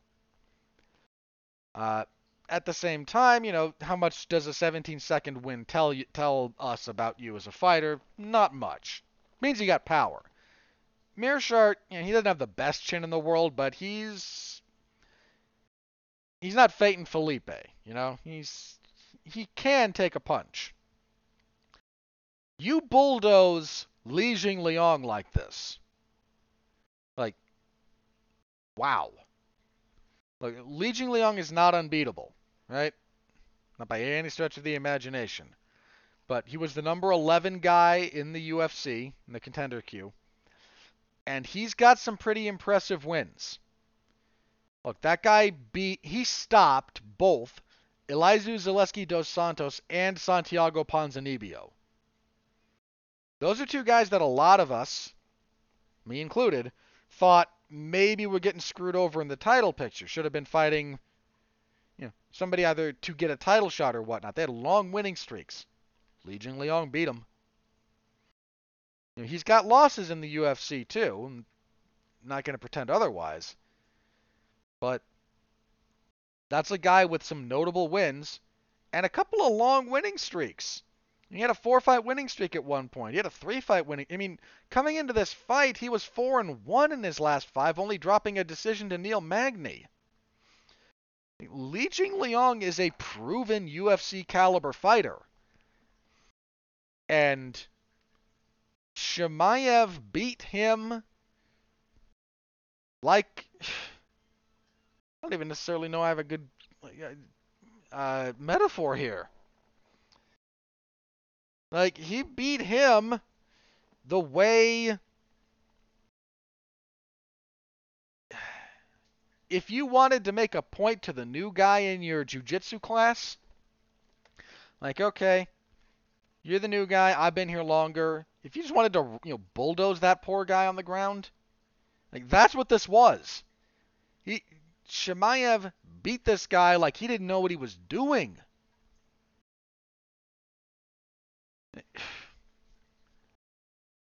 I don't know who's next for this guy, for Chimaev. I don't. A lot of people are going to be ducking him. Uh, I'm not going to say the man's, you know, a future champion. I don't necessarily have the correct eye for talent to do that. And there's a lot we still don't know about him. Look, the man, he's got power. He can wrestle. Uh, he's got good ground and pound. Like, th- there's a lot to like about him. There's, there's things we still need to know. He hasn't fought a strong wrestler yet, and I think that that's something I need to see him do because the top end of welterweight in particular, you got guys who can wrestle their butts off. But uh, you know, could he fight maybe the loser of Leon Edwards and Jorge Masvidal? Maybe the winner? If Edwards wins, she, let me let me step let me roll that back just a bit. If Leon Edwards beats Jorge Masvidal, he there's no reason not he should not be getting a title shot at that point. None. Well, there's no good reason at any rate. But if Edwards loses, yeah, we get Edwards and Chimaev. And I think that's a rough fight for Leon Edwards, to be candid. The way Edwards likes to fight against the way Chimaev likes to fight, that that's going to be real rough. Gonna, that's going to be really rough. Oh, excuse me. That's going to be really rough for one of them because they fight very, very differently. And if one of them can make the other fight the way they don't want to fight, that's going to go bad. If Chimaev has to fight Leon Edwards' is more controlled, uh, round managing and round winning style, that will go badly for him. I don't think he can do that. But is it more likely that Chimaev can force Edwards to fight his relentless action, I'm gonna kill you kind of fight? You know, it's usually easier for the guy who wants a higher pace to force a higher pace. Usually, not always. I I don't know who specifically is going to be next for that guy, but he's going to be fighting somebody ranked. Uh, he's going to be fighting somebody not just in the top 10, uh, he's going to be fighting somebody whose name you know. And, oof. I saw the jokes coming out that this was going to wind because Nate Diaz has said he's on his last fight for his current UFC deal, and he plans to fight it out. The UFC doesn't like people doing this, so they tend to punish them with terrible matchups. Uh, usually where that no one can see, but it, because Nate Diaz is so visible in general, uh, he'll get that. They won't be able to do that. But I saw the jokes coming out that, uh, okay, so Chimaev is going to be Nate Diaz's last fight in his contract. Um, one, I hate that that could be real. Hate that that's a direction things could go, and they very well could. I'm not going to pretend that that's impossible simply because I'm not interested in it. Um, because it might. But two, boy, that is that would go so badly for Nate Diaz so quickly. Oof, that would have been that, that would be ugly if it gets made. Um, you got Vicente Luque right now sitting at four. Edwards and Masvidal are going to fight. Stephen Thompson's at five. Stephen Thompson probably needs a fight. I mean, like I said, I'm not necessarily here to tell you that Khamzat Chimaev is going to be the next welterweight champion. But I do feel pretty confident saying he's probably gonna he's gonna fight for that belt at some point. and I'm not gonna be shocked if he wins it. You know, he's gonna lose at some point. Everyone does, unless you're Khabib. And there's still things we need to see. We need to see him overcome adversity. You know, maybe need to see him fight a strong wrestler. See how his chin holds up if he actually gets into a fight. You know. But somebody's got to be able to do those things to him as well, you know. So if you get hit, if you get hit less, if you if your significant strikes absorbed per minute currently sit at 0.1, so you absorb one tenth of a significant strike per minute if you were to average it out. Does it matter if you don't have a chin? Like if you can force people, if you can force that kind of a fight onto people if you if your chin isn't great. I mean, that's not a great thing, but if you don't get hit, does it really matter? I mean, it matters when you get hit inevitably because someone's going to at some point, but man, uh, Chimaev, oof, he's he's coming for the top of that division, and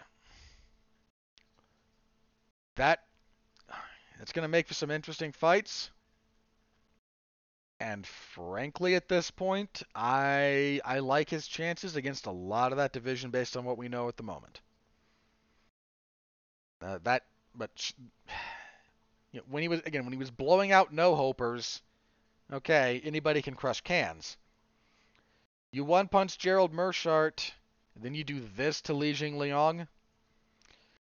Uh, you better you better start paying attention to this guy. He's he's not he's not just a hype job.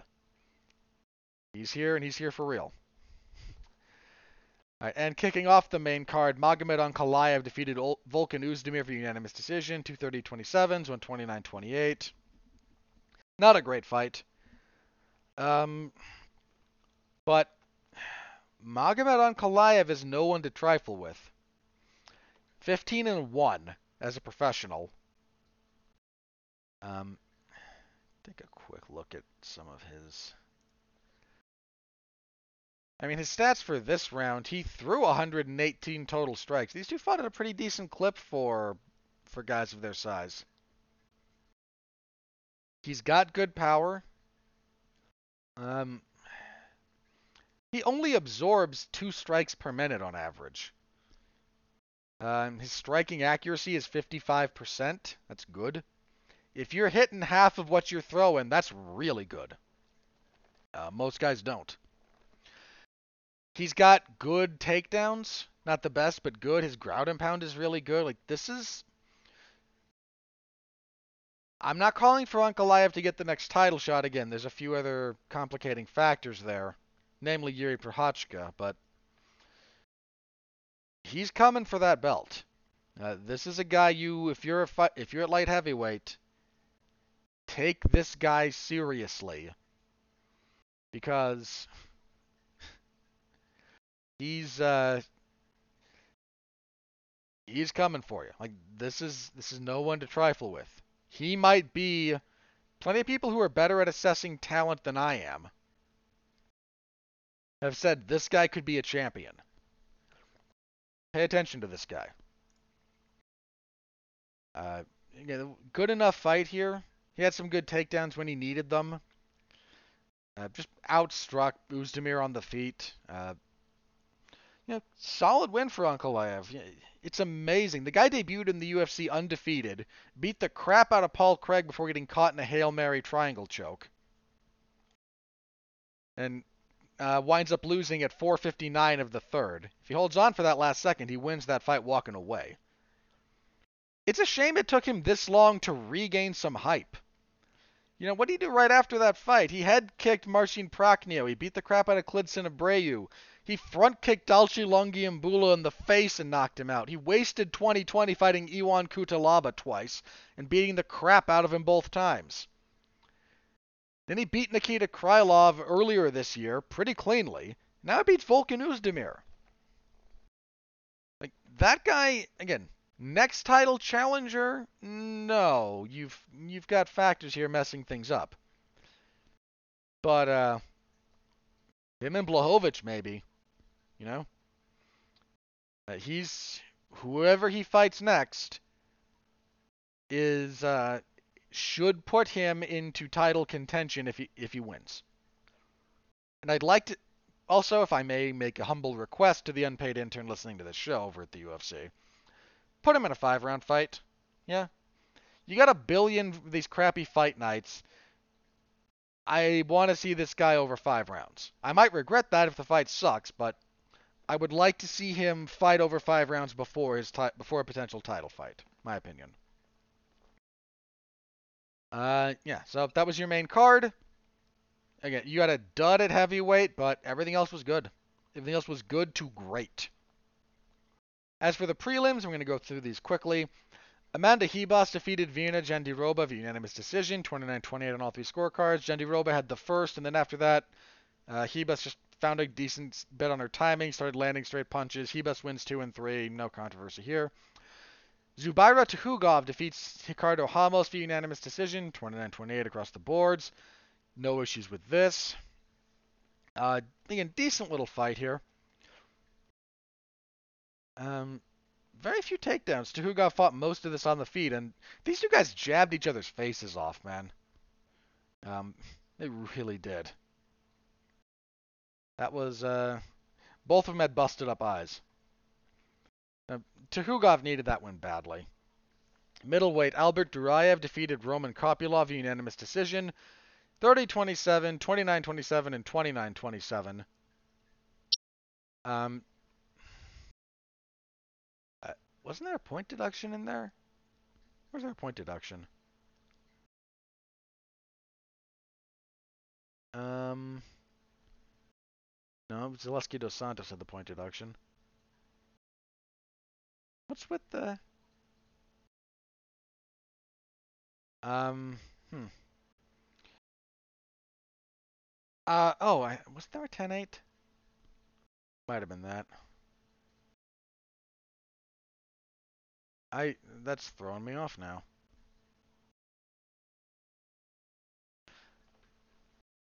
Uh, world did they arrive at that? Hang on, I gotta look this up. Uh, right, right, right, right. Um, okay, sorry. Major brain fade. Uh, Duraev had a 10-8 second, and then Kopylov won the third. Uh, by most reasonable scorecards. The judge who didn't give Duraev a 10-8 second round, fire that guy. Who was that, actually? And I can find who that was. Who were the scores? Um, this would be Vito Paolillo. I'm butchering that gentleman's last name. I apologize for that, but fire that guy. Um, no reason not to give him a 10-8 second round in that. None whatsoever. Shame on you. Um, Elizeu Zaleski dos Santos defeated Benoit Saint Denis via unanimous decision. Oh, God, this fight. 29 26, 29 26, 29 26. Okay. The referee for this fight. I I'm gonna trust Grabaka Hitman Kaposa on Twitter, who said that he had seen this gentleman referee on the Russian more regional scene, uh, your M1s and your ACAs, those kind of promotions. Apparently, this ref likes blood. This fight, there's an argument for a 10 second 10-7 in the second round. It should have been stopped a couple of different places. This fight in the second round it should have been stopped. There was no reason for Benoit Saint Denis to take this much abuse. The 29-26 has come because there was a point deduction to Dos Santos in the third round. I'm not even ob- I'm not even objecting to the point deduction. Right? It was a groin strike. And look, could he have just given him a warning? Sure, but I also tend to think fouls in MMA need to be treated more seriously than they are, and penalizing them quicker, depending on the specific circumstances, might not be the worst thing in the world. I don't know. But this was a shameful job of officiating. Absolutely shameful. There were two different points during about a two minute stretch in that second round when I I didn't know what the like the ref must have been waiting for him to fall over or for the, the EKG to register a flat line. I don't know. This was insane. I mean, the commentary team was telling them to stop the fight. I don't know. I mean, this ref was supposed to referee the Ankalaev and Oezdemir fight. His performance here was so bad as the referee that they pulled him. And frankly, they were right to do so. You can't watch that second round and tell me it's okay to let that fight continue. Not if you're a competent referee. And shame on Saint corner. You watched your guy take that abuse and then send him back out for a third round? Why? Why would you do this? That man did not need to take that much abuse. And for what? Let me ask you again, for what? So he could go so he could go to the judges' scorecards? He lost. He had no hope of winning that fight. All you did was give that man five more minutes of getting punched in the head. For what? Some bullshit notion about uh, honor? We we val- this is the thing I, I hate this about MMA culture. And this is more becoming this is becoming more and more about coaches and trainers than it is about fans. Fans I think have kind of come around on this a little bit. Stop pretending that taking a beating has merit. It doesn't. There were five minutes of physical abuse that this gentleman took for no reason at all. Absolutely none. It is your job, corners, to protect the fighter. You did not protect your man in this case. You failed miserably by any kind of ethical or moral standard. Any of them unless you're trying to make the argument that our ethics are fights to the death. And they're not. They're very deliberately not. Because if you have to fight someone to the death, my advice is blow their house up a week before the fight. We need to get away from this ridiculous notion that taking head trauma is valorous, is gl- is glamorous, glorified, is a good thing. It isn't. Some of this is just because MMA is still young. You know, I, I heard this point made about why uh, boxing corners being more willing to throw in, the towel than MMA corners. And I think there's some truth to this. One, uh, you know what? Uh, I, I like the way this was put. I think it was Luke Thomas I heard say this but I think it's true. Boxing has a couple of things that MMA doesn't. One of the things boxing has is old men. You know the nice thing about old men? They don't care. They don't care one iota about public pressure, about what you think, about what the media thinks. They see their guy taking a beating. They've prob most boxing trainers, especially old boxing trainers, have either seen a fighter die, know someone who watched a fighter die firsthand, or they've had one of their fighters die. Pardon my language, these guys don't give a fuck. They don't care one iota about their about the boxer being pissed, about the media questioning them, or about the fans going, "Let them go out on their shield." Uh-uh. These are men who have seen the real cost of this, who have, or you get fired, or maybe not even death. You know, what does, what does the guy who trained Riddick Bowe think about some of the fights he let Riddick Bowe fight? Some of the times he could have saved that man. Have you seen Riddick Bowe lately? Heard him try to speak? It ain't pretty. You know, I mean, James Toney's in kind of a bad way, especially like the way he speaks. And that man took. James Toney probably took less physical abuse in half of his entire boxing career than Saint Denis took in that second round. And he wound up, you know, talking like he does. The long term cost of this is not something that I think MMA has had to reckon with yet. So there's a lot of stupid trainers. Uh, not stupid. There's some very good trainers who the thought never crosses their mind to throw in the towel. And that's going to change. That's going to change in 10 years when Anthony Smith, I, I use him just as a random example, can't remember his daughter's name. Like, we as the, the as a group of people we're we're still a little bit lucky that some of the heroes from 15 years ago in fighting, in MMA, mostly still are presentable human beings. You know, and even then, in some cases, it's iffy. This is not me taking some kind of a. You know, I'm I'm not taking a cheap shot at anybody here. But there's, but not all of them. You know, you you seen Gary Goodridge lately? Eh? That's reality. And that is reality that a fighter's corner is supposed to try and avoid. And apparently, col- the collective group that has to make these decisions is not going to change this ridiculous, antiquated, backwards notion that taking a beating is somehow a worthwhile endeavor. Until you have to see and live with the reality of not doing your job in the face.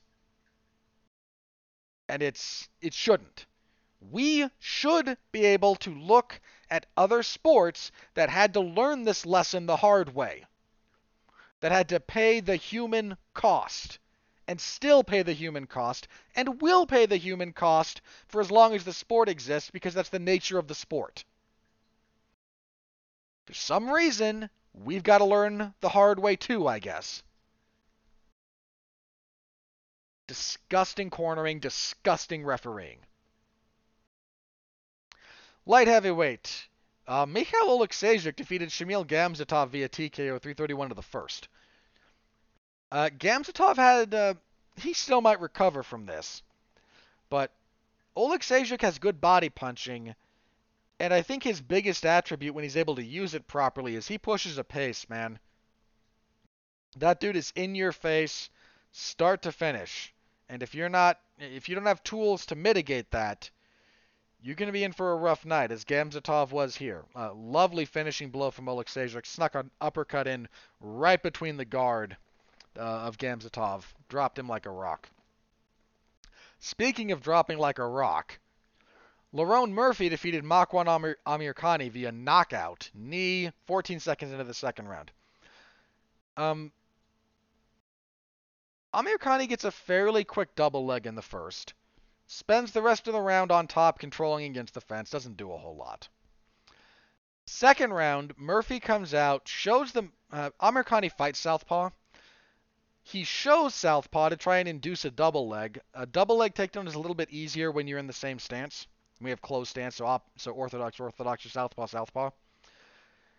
If you're opposite stances, uh, if you're open, the single leg's a little bit easier because that lead leg is closer to your lead hand, so you can just kind of scoop it up.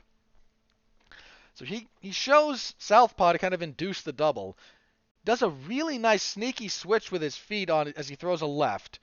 Then that puts his right leg in the back, so it becomes his power knee. Knees up the middle as uh, Amirkhani is dropping for his double leg. Out cold. Uh, this might be a reference that not too many of you understand, but uh, there was a fighter never fought in the UFC by the name of Joachim Hellboy Hansen, who was great about timing knee strikes just like this. Very much reminded me of that. Good win for Murphy. Murphy's someone to pay attention to at featherweight. Uh, still might have some issues to iron out, but never lost. Uh, pay attention to that guy. Uh, middleweight Andre Petroski defeated Hu Yaozong via arm triangle choke submission 446 to the third. Not a lot here. Hu probably shouldn't be in the UFC. Uh, he came into the UFC 3 and 0, has gone 0 and 3 since. I don't like calling for fighters' jobs. I really don't. But that should tell you something. I, I, he came into the UFC too early. He just did. And that has done him no favors. Um, Petroski, eh, he's got a gas tank issue, especially striking. Um, oof, he just he just does. On the ground, you know, his takedowns are pretty good. He's more comfortable there. Uh, I think unfortunately he's a little bit. I don't mean this as an insult. He's very meat and potatoes, and if you can do those very, very well, that will take you very, very far. But at the moment, he seems he seems to be lacking some sophistication there. Uh, and look, if he's fighting, if he's uh, if he was as much better on the ground than Hu here as he was, maybe you don't need to bust out every little trick in the book. It's not necessary, but when you go back to the same thing over and over and over again, like he did here with the arm triangle, eh, maybe a little diversity of offense. Uh, he's young in the sport. You know, I'm not trying to dump on the guy. Uh, we'll see what he does next. And then kicking everything off, Tagir Ulanbekov defeated Alan Nascimento. Split decision, 29-28.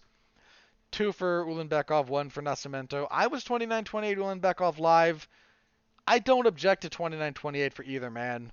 Um, very, very competitive fight. Nascimento here with a good display of how to use your guard actively, and Ulanbekov spent time on top, but a lot of it he didn't attack, and that's a problem. Uh, so like I said, 29-28 for either man is perfectly defensible. Good little fight. Um, we were supposed to get a fight between Damir Ismagulov and Magomed Mustafayev. Didn't happen. Ismagulov weighed in at 163 and a half pounds for a lightweight fight. Um, it's missing by right around eight pounds. That's a problem. Now, Ismagulov has never missed weight in the UFC. He did once very early in his career back in 2015. Um, he's had several catch weights, none in the UFC, but he's had some catch weights along the way uh, earlier in his career.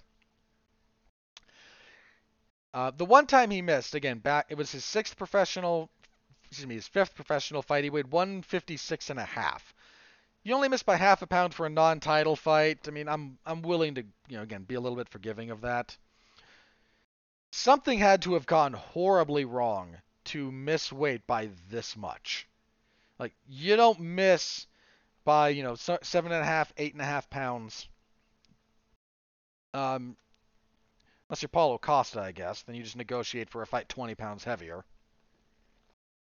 Uh, but this is this doesn't really happen unless something has gone catastrophically wrong, usually injury or illness related.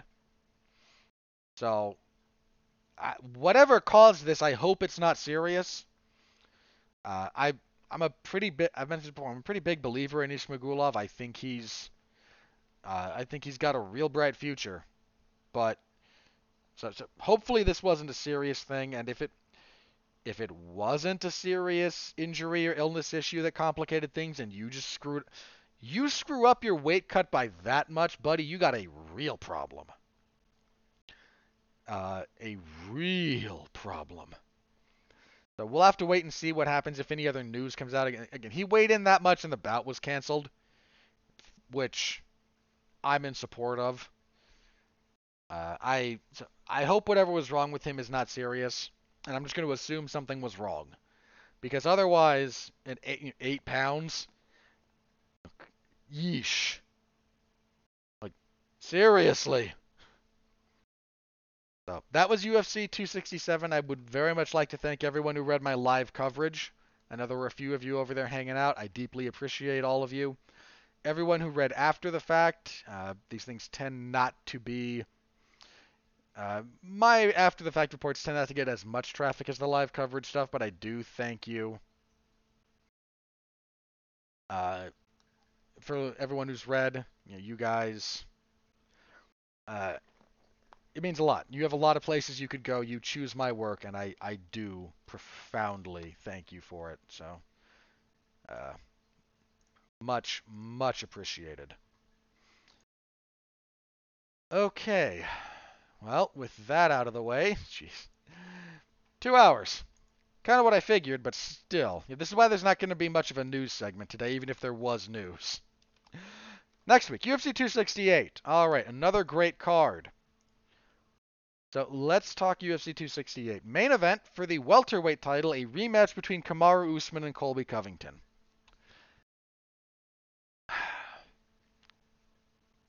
I look, full disclosure, a lot of people raved about their first fight. These two first fought uh, UFC 250, excuse me, 245. It was the last event of 2019. Usman retained his title via fifth round TKO. since then, I'm going to talk about that fight in a minute, but before that, let's just go since then. Since that point, Kamaru Usman has defended his title three times. A last-minute replacement fighter fight against Jorge Masvidal, where he won a wide unanimous decision. He fought Gilbert Burns, had a scary moment in the first, and then went on to st- to badly hurt him in the second and stop him in the third. And a rematch with Jorge Masvidal, where he knocked him out cold in the second round. Uh, that's what Usman's done since these two last fought. Covington has fought once since then, and he defeated Tyron Woodley uh, via injury. I mean, he was winning that fight anyway. Uh, Woodley's Woodley dislocated a rib in the fifth round. Uh, posted the extra of it. You can see it. It, it separated your um, your floating ribs in particular. Guys are not all bone. They're bone, and then there's cartilage where it connects from the rib to the sternum. There's a, there's a place where the bone and the cartilage connect, and that separated uh, for Tyron Woodley. At least I'm pretty sure that's what happened. Uh, I, I, uh, based again based on what I heard other medical experts say about it. So uh, feel free to consult people who know more than I do. I'm kind of just uh, polemicizing this stuff. Um, but that was in September of 2020, so Covington's been on the shelf for over a year. Um, I don't know that he's had too much injury stuff, related stuff. I think he just kind of waited out his title shot. Uh, so their their previous fight, a lot of people were really high on. I wasn't. Maybe that's just me trying to be a contrarian but it, it did not move me the way it moved other people. Just reality. Um, I also don't think there's too much about that that's going to be too informative about this fight for a variety of reasons. Um, couple of re- I think there's a few there's some macro stuff that I think will still be true, and I that is largely the following. I did kind of a deep dive on both gentlemen ahead of that fight, and I came to the following conclusion. And this is based on rewatching their. If you're interested, there are those. I think those are still available in podcast format. Um, my my deep dive on both Covington and Usman. So if you want to go listen to me more in depth there, where I cite some more specifics, uh, please feel free to do so But there's a fundamental opposition here in how these two gentlemen like to fight. And it's not striker versus grappler or anything like that. One of these guys likes controlled fights. One of them likes chaos. That's probably why his nickname is Chaos, point of fact. If you rewatch their first fight, when Colby Covington has success is when the the pace is high and things are unpredictable. The wilder and a little bit more chaotic things are, the more he's able to excel. That's what he likes to do. That's where he finds his most success. Usman, by direct contrast, is all about control. And this is true of his this is true in his wrestling style. And by the way, this is all this is reverse is true of Colby. This this fundamental desire that these two gentlemen both have permeates their fighting wherever the fight goes. If you want to wrestle with Colby Covington, who can wrestle his butt off, the, the same principle applies. He doesn't do a lot of ground and pound, believe it or not, for a guy who spends as much time wrestling as Colby does. Not very active with his with strikes uh, when he's in the ground, when he's grappling. If he's grappling, he's grappling. If he's striking, he's striking. It's a little bit of a habit of his. But if you're wrestling with him, it's constant.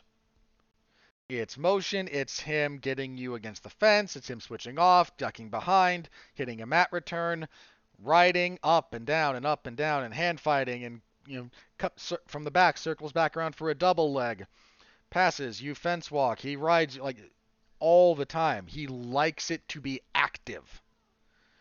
And he uses that to wear you down. He's worn down some very good fighters like that before he goes into the crazy pace that he pushes on the feet. I mean, I'm not here to knock Kamaru Usman's gas tank at all. But if you ask me who's got the better cardio of these two, it is Covington. That man's pace and, and his physical conditioning are might be the best at welterweight. Now, I don't say that lightly. But you look at the pace that man pushes and tell me that there's not a compelling case to be made. Usman is kind of the opposite. Usman thrives on control. And this is true of his striking and his wrestling. If you wrestle with Kamaru Usman, he gets a half control position. He'll get look at his fight with Tyron Woodley. A lot of that was in the clinch. A lot of that was a theoretically 50 50 position. They each had over under control. One overhook, one underhook. Who was winning? In your ostensibly even position, you are not even with Kamaru Usman. And he knows it, and he uses it. If you if he wants to wrestle with you, it's a lot of control. He doesn't it's not that he doesn't pass, he does, but he's not he doesn't like scrambles. Not a whole lot. He wants to control you. He wants to be methodical. He wants to hold you in half guard, beat the crap out of your body until you decide you're going to make a mistake. Then he advances. Then he controls you. Then he beats you up.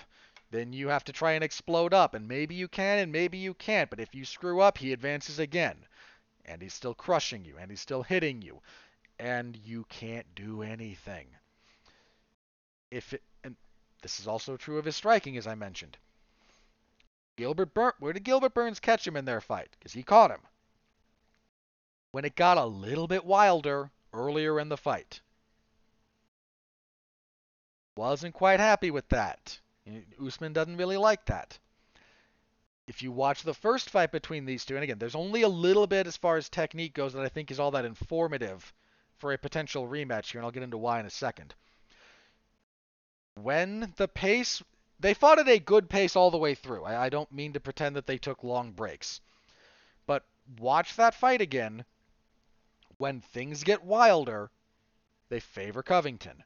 When things are more methodical, even at a even at a decent clip, even at the striking, when things are a little bit more paced and predictable, when they're a little bit more managed, a little bit more controlled, they favor Usman. And that's ultimately what leads to Covington's undoing. That and Covington's really bad habit of keeping his mouth open. Got his jaw broken for a reason. And no, that's not a shot at him talking and trying to be a personality. He literally got punched with his mouth open. Don't do that. Keep your mouth shut. You're supposed to... There's a reason, so you don't get your jaw broken. But that that's kind of the fundamental difference between these two guys. And it's it's a fascinating dynamic. One guy wants chaos, one guy wants control. Those are the conditions they need to survive. What happened to Gilbert Burns when that fight got more managed? You know, when it got a little bit wild, especially a little bit early before Usman had much of a feel for things, he caught him. And Burns has some pretty heavy hands. Usman, to his eternal credit, persevered managed things a little bit better. Started landing a jab from either from both stances. He lanced that thing into Burns over and over and over again. And then clobbered him. The more managed this is, the more it favors Usman. The less managed it is, the more it favors Covington. That might seem like something simple. Well, then couldn't Colby force everything to be chaotic? Well, as demonstrated at this point by Kamaru Usman, you get sloppy with that man at your hazard. You have to do it. There's a way to force these things to be wild and unpredictable without being sloppy and reckless. And that's a hard line to walk. And against some fighters, it doesn't matter. You know, is it easier to make uh, Rafael dos Anjos fight Covington style of fight? Yeah, it is. Not a knock on RDA at all. who I think is sadly a forgotten great in the sport. But I mean, Covington forced Robbie Lawler to fight his kind of fight. You know, that's that's not an easy. thing. Lawler, old Rob Lawler's no one to take lightly in that respect. The the danger coming back your way if you get sloppy against Kamaru Usman. You know, Gilbert Burns is not a chump on the feet. Jorge Masvidal is certainly not a chump on the feet. And he knocked both of those gentlemen out cold. You you can make him you have to I think Covington has to try and make this a bit higher paced, a little bit less unpredictable. That's just a hard line to walk when you're staring down uh, the firepower that Usman brings. But I do think it's something he has to do because you're not going to out control Kamaru Usman. I just don't think that's possible right now. At this point, I also think that this is what the primary reason I think the first fight is not terribly informative beyond that really broad strokes. Look at what Usman has done since, and I don't just mean that he's beaten people. He began associating and has done some training with Trevor Wittman. And that has done wonders for his striking. If you look at him, it's not the, look, prior to knocking out Usman came into the UFC and beat everyone with his wrestling. He'd squash them, he'd control them, he'd decision them. Okay, in his UFC career, he won he finished his debut via triangle choke. Won 4 decisions in a row, knocked out Sergio Moraes won four more decisions in a row, including his title win. Then engages in a five round slugfest with Covington. This is not a guy. It's not that he didn't have power, but the delivery system was a lit, wasn't quite there. His technique wasn't all that refined, and while you couldn't be you couldn't be glib about his about you know striking with the man it also wasn't it was certainly maybe preferable to trying to wrestle the guy for most people. Look at when he's done his last two fights. Look at what a bit of time and a bit of refinement with what Trevor Wittman does specifically has turned that man into. Kamaru Usman is a monster, and Colby Covington cannot try to do what he did last time. This fight will not go five rounds. Will not go into the fifth round. If he tries to engage in a prolonged striking battle with the version of Kamaru Usman that exists now, with his jab from both st- with his jab and his stance switching and his ability to set up a power punch that is just not a recipe for success especially in the especially if you're Covington, where Covington doesn't have big power. He just doesn't. He has insane volume. Absolutely insane volume.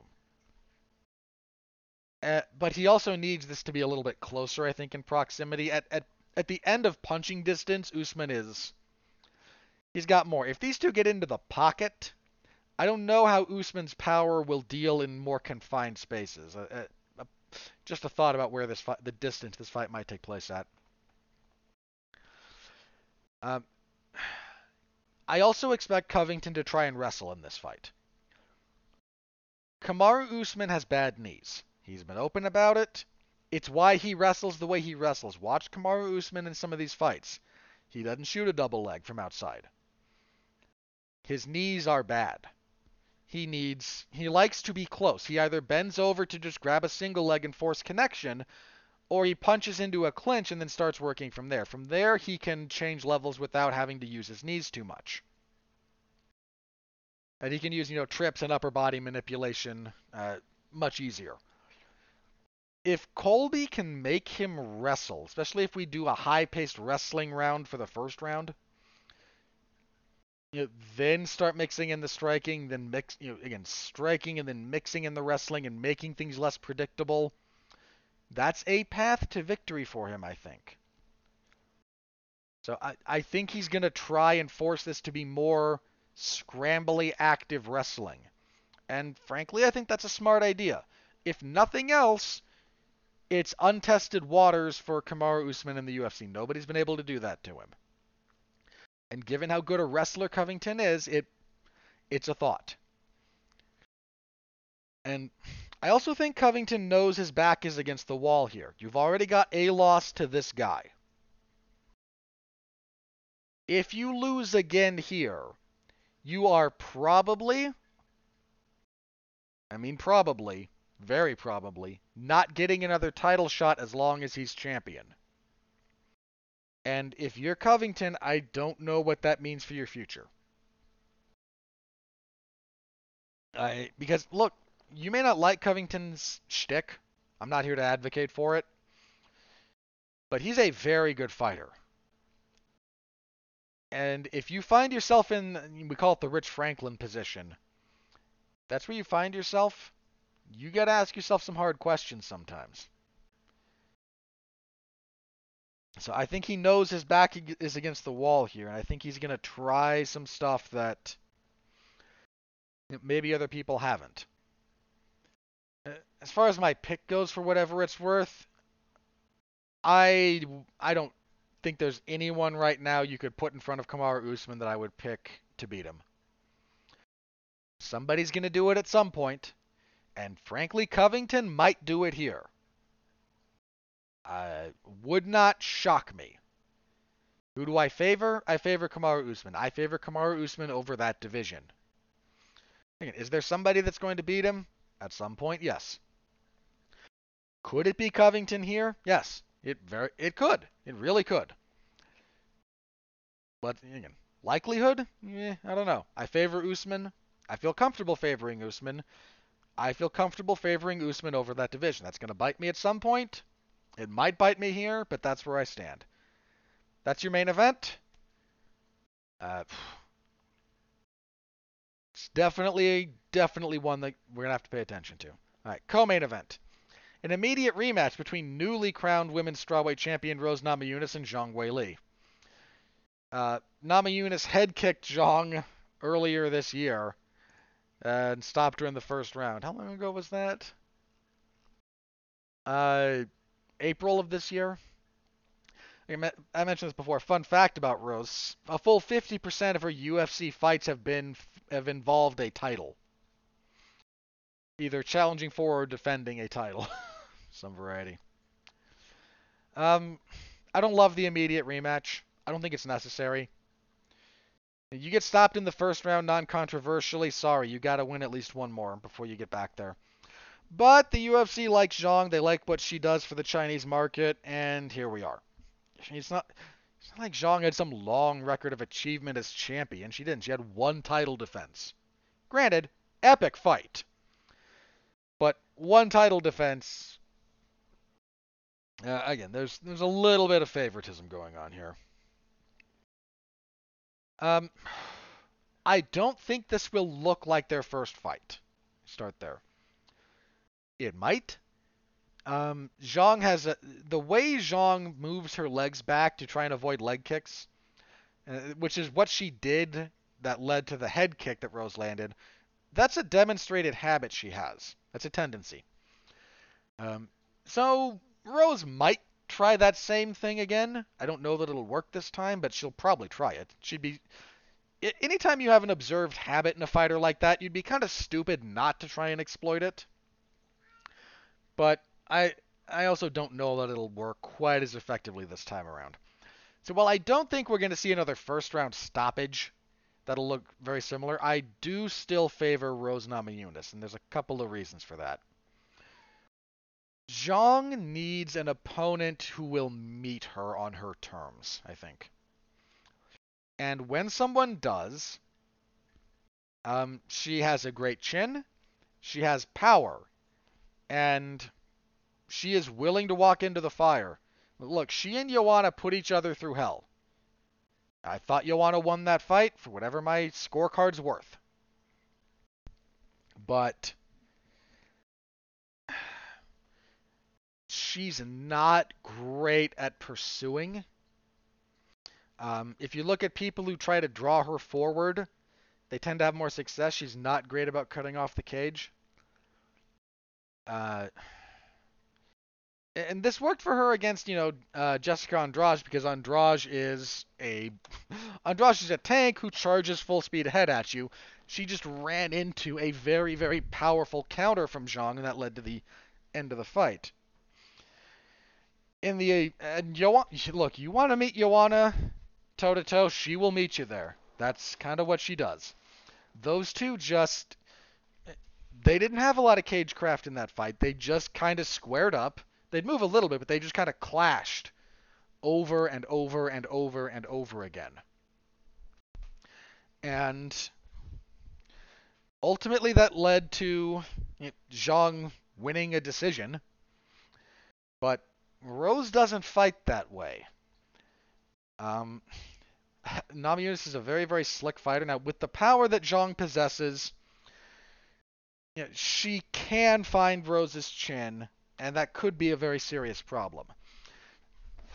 But I don't think I don't think Zhang possesses the type of consistent thudding power that Andrade represents, and that is she doesn't fight like Andrade either. You know, Andrade will kind of bite down and throw some hooks and keep forcing things and try to get physical. I, I think Zhang should. Zhang should try to fight this at closer distance. Zhang is a very strong woman. Uh, and she, I don't feel, I feel pretty comfortable saying she's stronger than Rose Namajunas. Just pure physical strength. You have to find a way to bring that to bear. Now, if you're Jessica Andrade, that means you kind of lose some rounds striking, but you're able to make Rose fight at an unsustainable pace in terms of minding all of her technical P's and Q's. You bang the body when you can. You transition that into head work as your feet slow down and her propensity for being you know a little bit bouncy into the pocket, try to angle, like that just it leads to a lot of success against Andrade, but it's not sustainable because inevitably you make a couple of mistakes and then you're screwed. Zhang, like I said, she doesn't fight like Jessica Andrade does, and that I think you need to fight kind of like that to give her problems, or you need to be a very strong wrestler who can force. Look, Rose knows how to grapple. I don't mean to imply that she doesn't. But forcing Rose to be on her back and to fight out, fight out from that position, uh, I, I just, it's something I'd like. I think we need to see. There's also not a lot of strong wrestlers at 115. So, if if Zhang is able to force a lot of clinches, maybe get on top, that could very well be a winning strategy for her. But Namajunas' footwork, her range, uh, Namajunas is a lanky fighter. Um, and Zhang's propensity for being purely angular, it was a little bit the problem that Joanna ran into. You know, Joanna, as the matador, is great about circling and L-stepping and not getting all that caught up against the fence most of the time. Joanna coming forward which she did a little bit more often than not against uh, Rose in their rematch. Uh, a little bit angular. It's why she and Zhang kept running into each other, kept colliding the way that they did. And I think trying to collide with Rose Namajunas like that's a poor decision. She, her tech, her footwork in particular is a bit too slick. You know, I kid to keep bringing up Andrade, but Andrade is not if she's walking you down, she's a little bit straight, but she's a little bit better about not planting to throw strikes, uh, and then just kind of trying to retreat. You know, again, Zhang and Joanna would get into striking range. They'd both kind of set on their heels, fire their combination, and then just retreat. That that's not what Andrade does as a style. Uh, it is a little bit what Zhang does and I I just don't think that that's a, a reliably winning proposition against Rose Namajunas. So I'm I'm picking Namajunas here. I don't think we're going to see another first round knockout, but who knows. So I'm picking Rose, but uh, decent enough fight. Okay. Next up, lightweights. Somebody's gonna die. Justin Gaethje and Michael Chandler. Woo, baby. I am so sad this wasn't one of our Fight Night main events in October. Give these two maniacs five rounds and spare me having to watch Aspen Ladd and Norma Dumont for five rounds. Uh, these two guys are going to go to war. Um, look, Michael Chandler. Chandler's got an odd fighting style. He doesn't mind slugging it out, but if you watch his fights, if he can't get you out of there, slugging it out quickly, he goes into wrestling mode. And it's not that he can't wrestle. He's a pretty good MMA wrestler. But it's an odd little quirk of his that I think might be a problem for him here. Both men hit hard. Uh, both men, I think Michael Chandler's chin is a little bit more compromised than Gaethje's and I think that's going to be a problem for him. Um, Gaethje's slightly more patient bent that he's taken lately, I think is a real problem for Chandler. If Gaethje were still the crazy volume, walk through the hail of arrows, don't care, all action all the time brawler that he used to be, I think Chandler could beat that guy. The way Gaethje fights now, which is a little bit more intelligent pressure, a little more willingness to be selective with his shots. I I favor Gaethje here. Uh, I think Chandler's chin again. I think his chin's not quite what it used to be, and I think that'll be a problem for him. But that's going to be great for as long as it lasts. Those two maniacs, uh, yes, please. Uh, favor Gaethje, can't wait for that fight. Uh, also at featherweight, Shane Burgos and Billy Quarantillo. That's going to be nuts. Um, Burgos fights at a crazy pace. He's on a two-fight losing streak, and he and Edson Barboza had a heck of a fight uh, before Barboza just finally got to the, finally got his body to stop. Uh, Quarantillo is, I think he's undefeated in the UFC. No, he lost to Gavin Tucker. Uh, Quarantillo's a little bit, uh, again, a lot of action. A little bit wild with his punches. I think Burgos can capitalize on that. Likes to wrestle. Um, I should pick Billy Quarantillo here. I really should. I'm gonna pick Burgos, and just I'm prepared to feel stupid about that one. And kicking off the main card, great fight here. Frankie Edgar and Marlon Vera. Um, Edgar was last seen being knocked out by Corey Sandhagen. Good lord, that knee. One of the best knockouts of the year. Now that was back in February.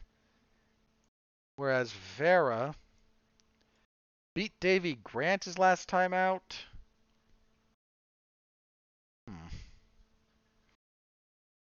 His only loss at bantamweight, I think, in a while actually, um, was to Jose Aldo. Hmm. How do I think these two match up? Hmm. It's a tough fight.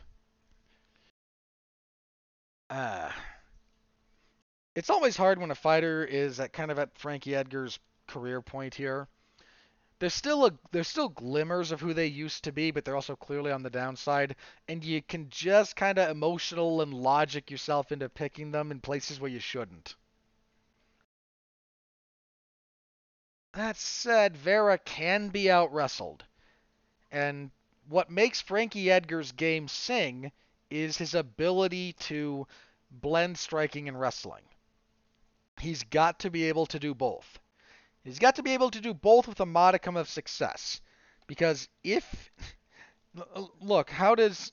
Jose Aldo beat Frankie Edgar consistently because he his takedown defense was good enough that he could so he could force Edgar into just being a striker, and he was a much better striker. Someone who's a much better uh, grappler can force Edgar to just be a striker. Watch the Brian Ortega fight.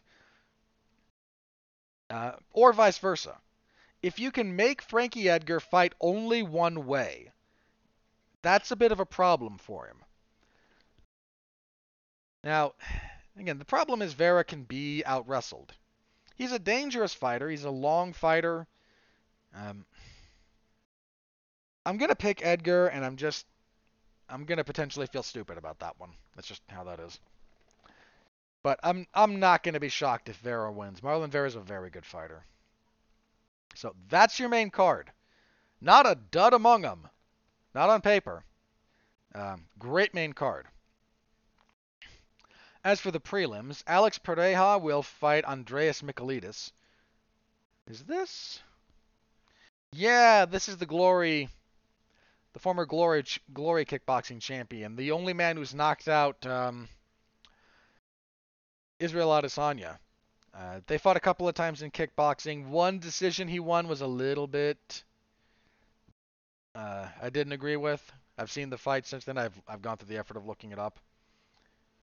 Um, but yeah, when he, I mean, then he knocked him out. He was losing their their rematch, but he did get the win via knockout. So that's kind of ultimately what matters. Um, dangerously powerful striking. Um, whereas Michailidis, uh, one and one, I think in the UFC. Little bit of a setup here, to be candid. But if if Pereira's not up to speed on his on his fence wrestling in particular, Michailidis might give him problems. I'm gonna pick Pereira, but yeah, we'll see. Uh, lightweight, Al Iaquinta and Bobby Green. That's not a bad fight. Um, I still don't have a handle on Al Iaquinta. Hasn't fought since October of 2019 when he got beat by Dan Hooker. Um, Green's been a little up and down lately. I'm going to pick Green, but not sold on that. That That's a competitive fight. Middleweight, Phil Hawes and Chris Curtis. I'm going to lean towards Hawes. Also middleweight, Edmen Shahbazyan and Nassourdine Imavov. Uh, might be put up or shut up time for Shabazian. On a two fight losing streak, got stopped by Derek Brunson, lost a clear cut decision to Jack Hermansson. Uh, fortunately for him, uh, Imavov is not a wrestler by trade. He is, however, a pretty good striker. Um,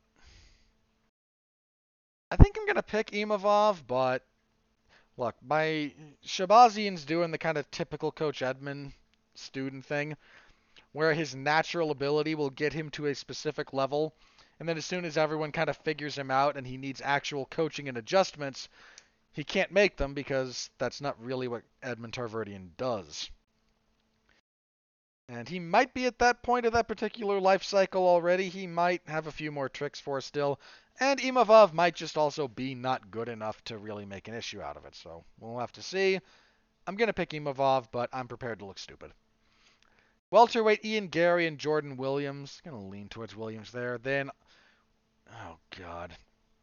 On the early prelims, Gian Villante is fighting Chris Barnett.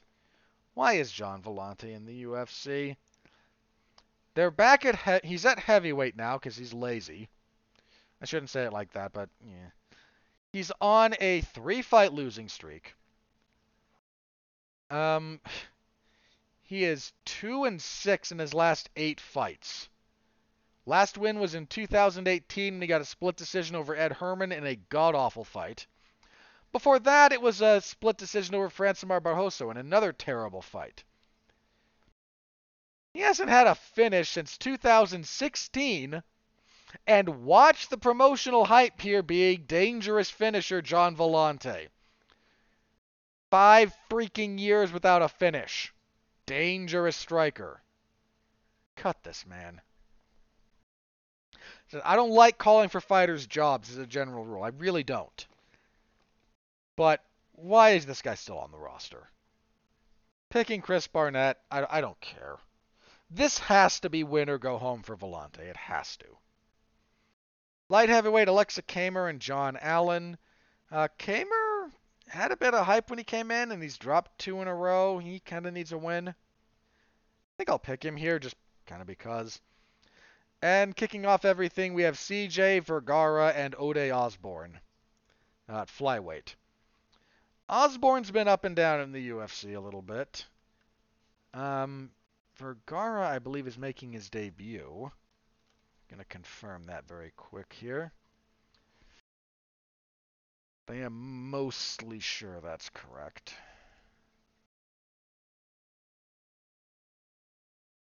Yes. Okay. He's on a decent winning streak. He's coming in off the contender series. Um, yeah, I don't actually mind picking him here. Ode Osborne's been, like I said, a little up and down. Um, we've had a few announced bouts. Fallout. We this this event does not need any more bouts than it currently has. We were supposed to get a fight between Irene Aldana and Jermaine de Randamie. That's off. I don't think. And if they haven't found, they've had since September to find a replacement for Aldana, and they haven't yet. So I imagine she's just going to be bumped to a later card.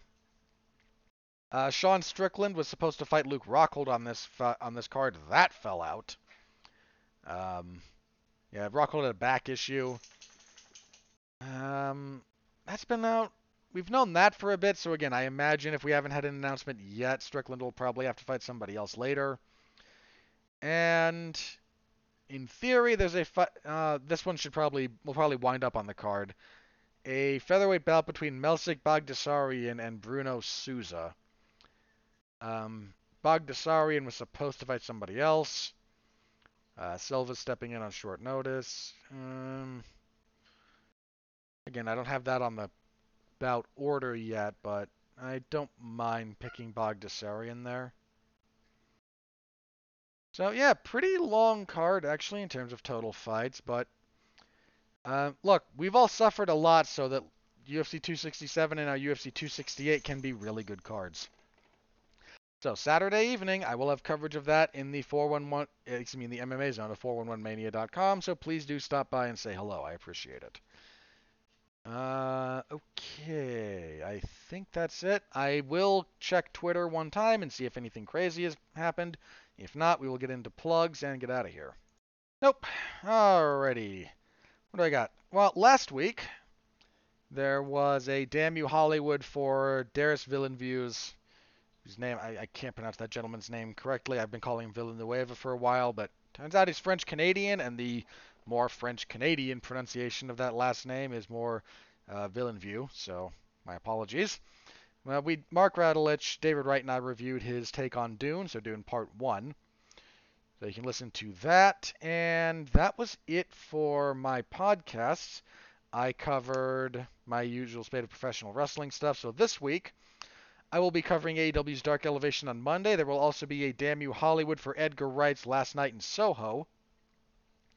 The mm, kind of time traveling ghost thriller movie that he released. Uh, I will be seeing that tomorrow and then we'll be talking about it. Tuesday will be a Damn You Hollywood for the Paramount Plus, I think exclusive film, Paranormal Activity Next of Kin. Ugh. And then Friday, there will be a triple feature. Myself and Mark Radulich will review three highly, uh, three big, you know, critical and Oscar winners from last year Nomadland, Mank, and The Father. Because we got to that on a, on a really weird tangent. We'll tell the full story there. But if you want to hear our thoughts on some more, um, I'll put on a slightly more officious, condescending tone, our more nuanced take on valuable cinema, you can listen to us talk about those three movies on Friday. And as for my other stuff, again, the normal spate of professional wrestling, that's AEW's Dark Elevation on Monday, MLW Fusion Alpha on Wednesdays, and SmackDown on Fridays, plus UFC 68, uh, 268 on Saturday. Um, if you're interested in boxing, uh, Saturday also will be Canelo Alvarez trying to fully unify the super middleweight division titles. He has three of the four relevant belts at 168 pounds. He will be fighting Caleb Plant for the last one. And I've got some news. You see, I intercepted the courier who was going to uh, who was dropping off the scorecards the other day, so we might get actually fair judging instead of a bunch of phoned-in scorecards. Uh, Mark and one of the new guys, Dan. Um, forget the gentleman's last name. Lasby, Lazenby, want to say something like that? Starts with an L. I apologize to you, sir. No offense intended.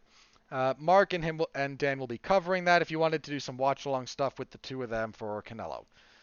That's it for me. Thank you all very much for dealing with this absurdly long podcast. I will be back here next week to review UFC 268, deal with all of that fallout, and preview. And preview? Uno momento. And preview, yes, double checking the week.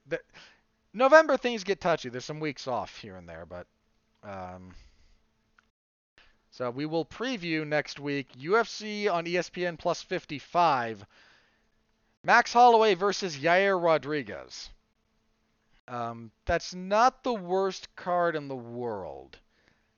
We look at the supporting cast. Song Yadong and Julio Arce should be a good fight. Um, Thiago Moises and Joel Alvarez isn't bad. Miguel Baeza and Khaos Williams, definitely paying attention to that one. Uh, and flyweight, both women in pretty bad need of a win, Andrea Lee and Cynthia Calvillo. Um, so there's some decent stuff there. We'll have a full preview next week, so come back then. Until then, I thank you again very, very much. I appreciate you all. Stay safe out there and continue to be well, be safe, and behave.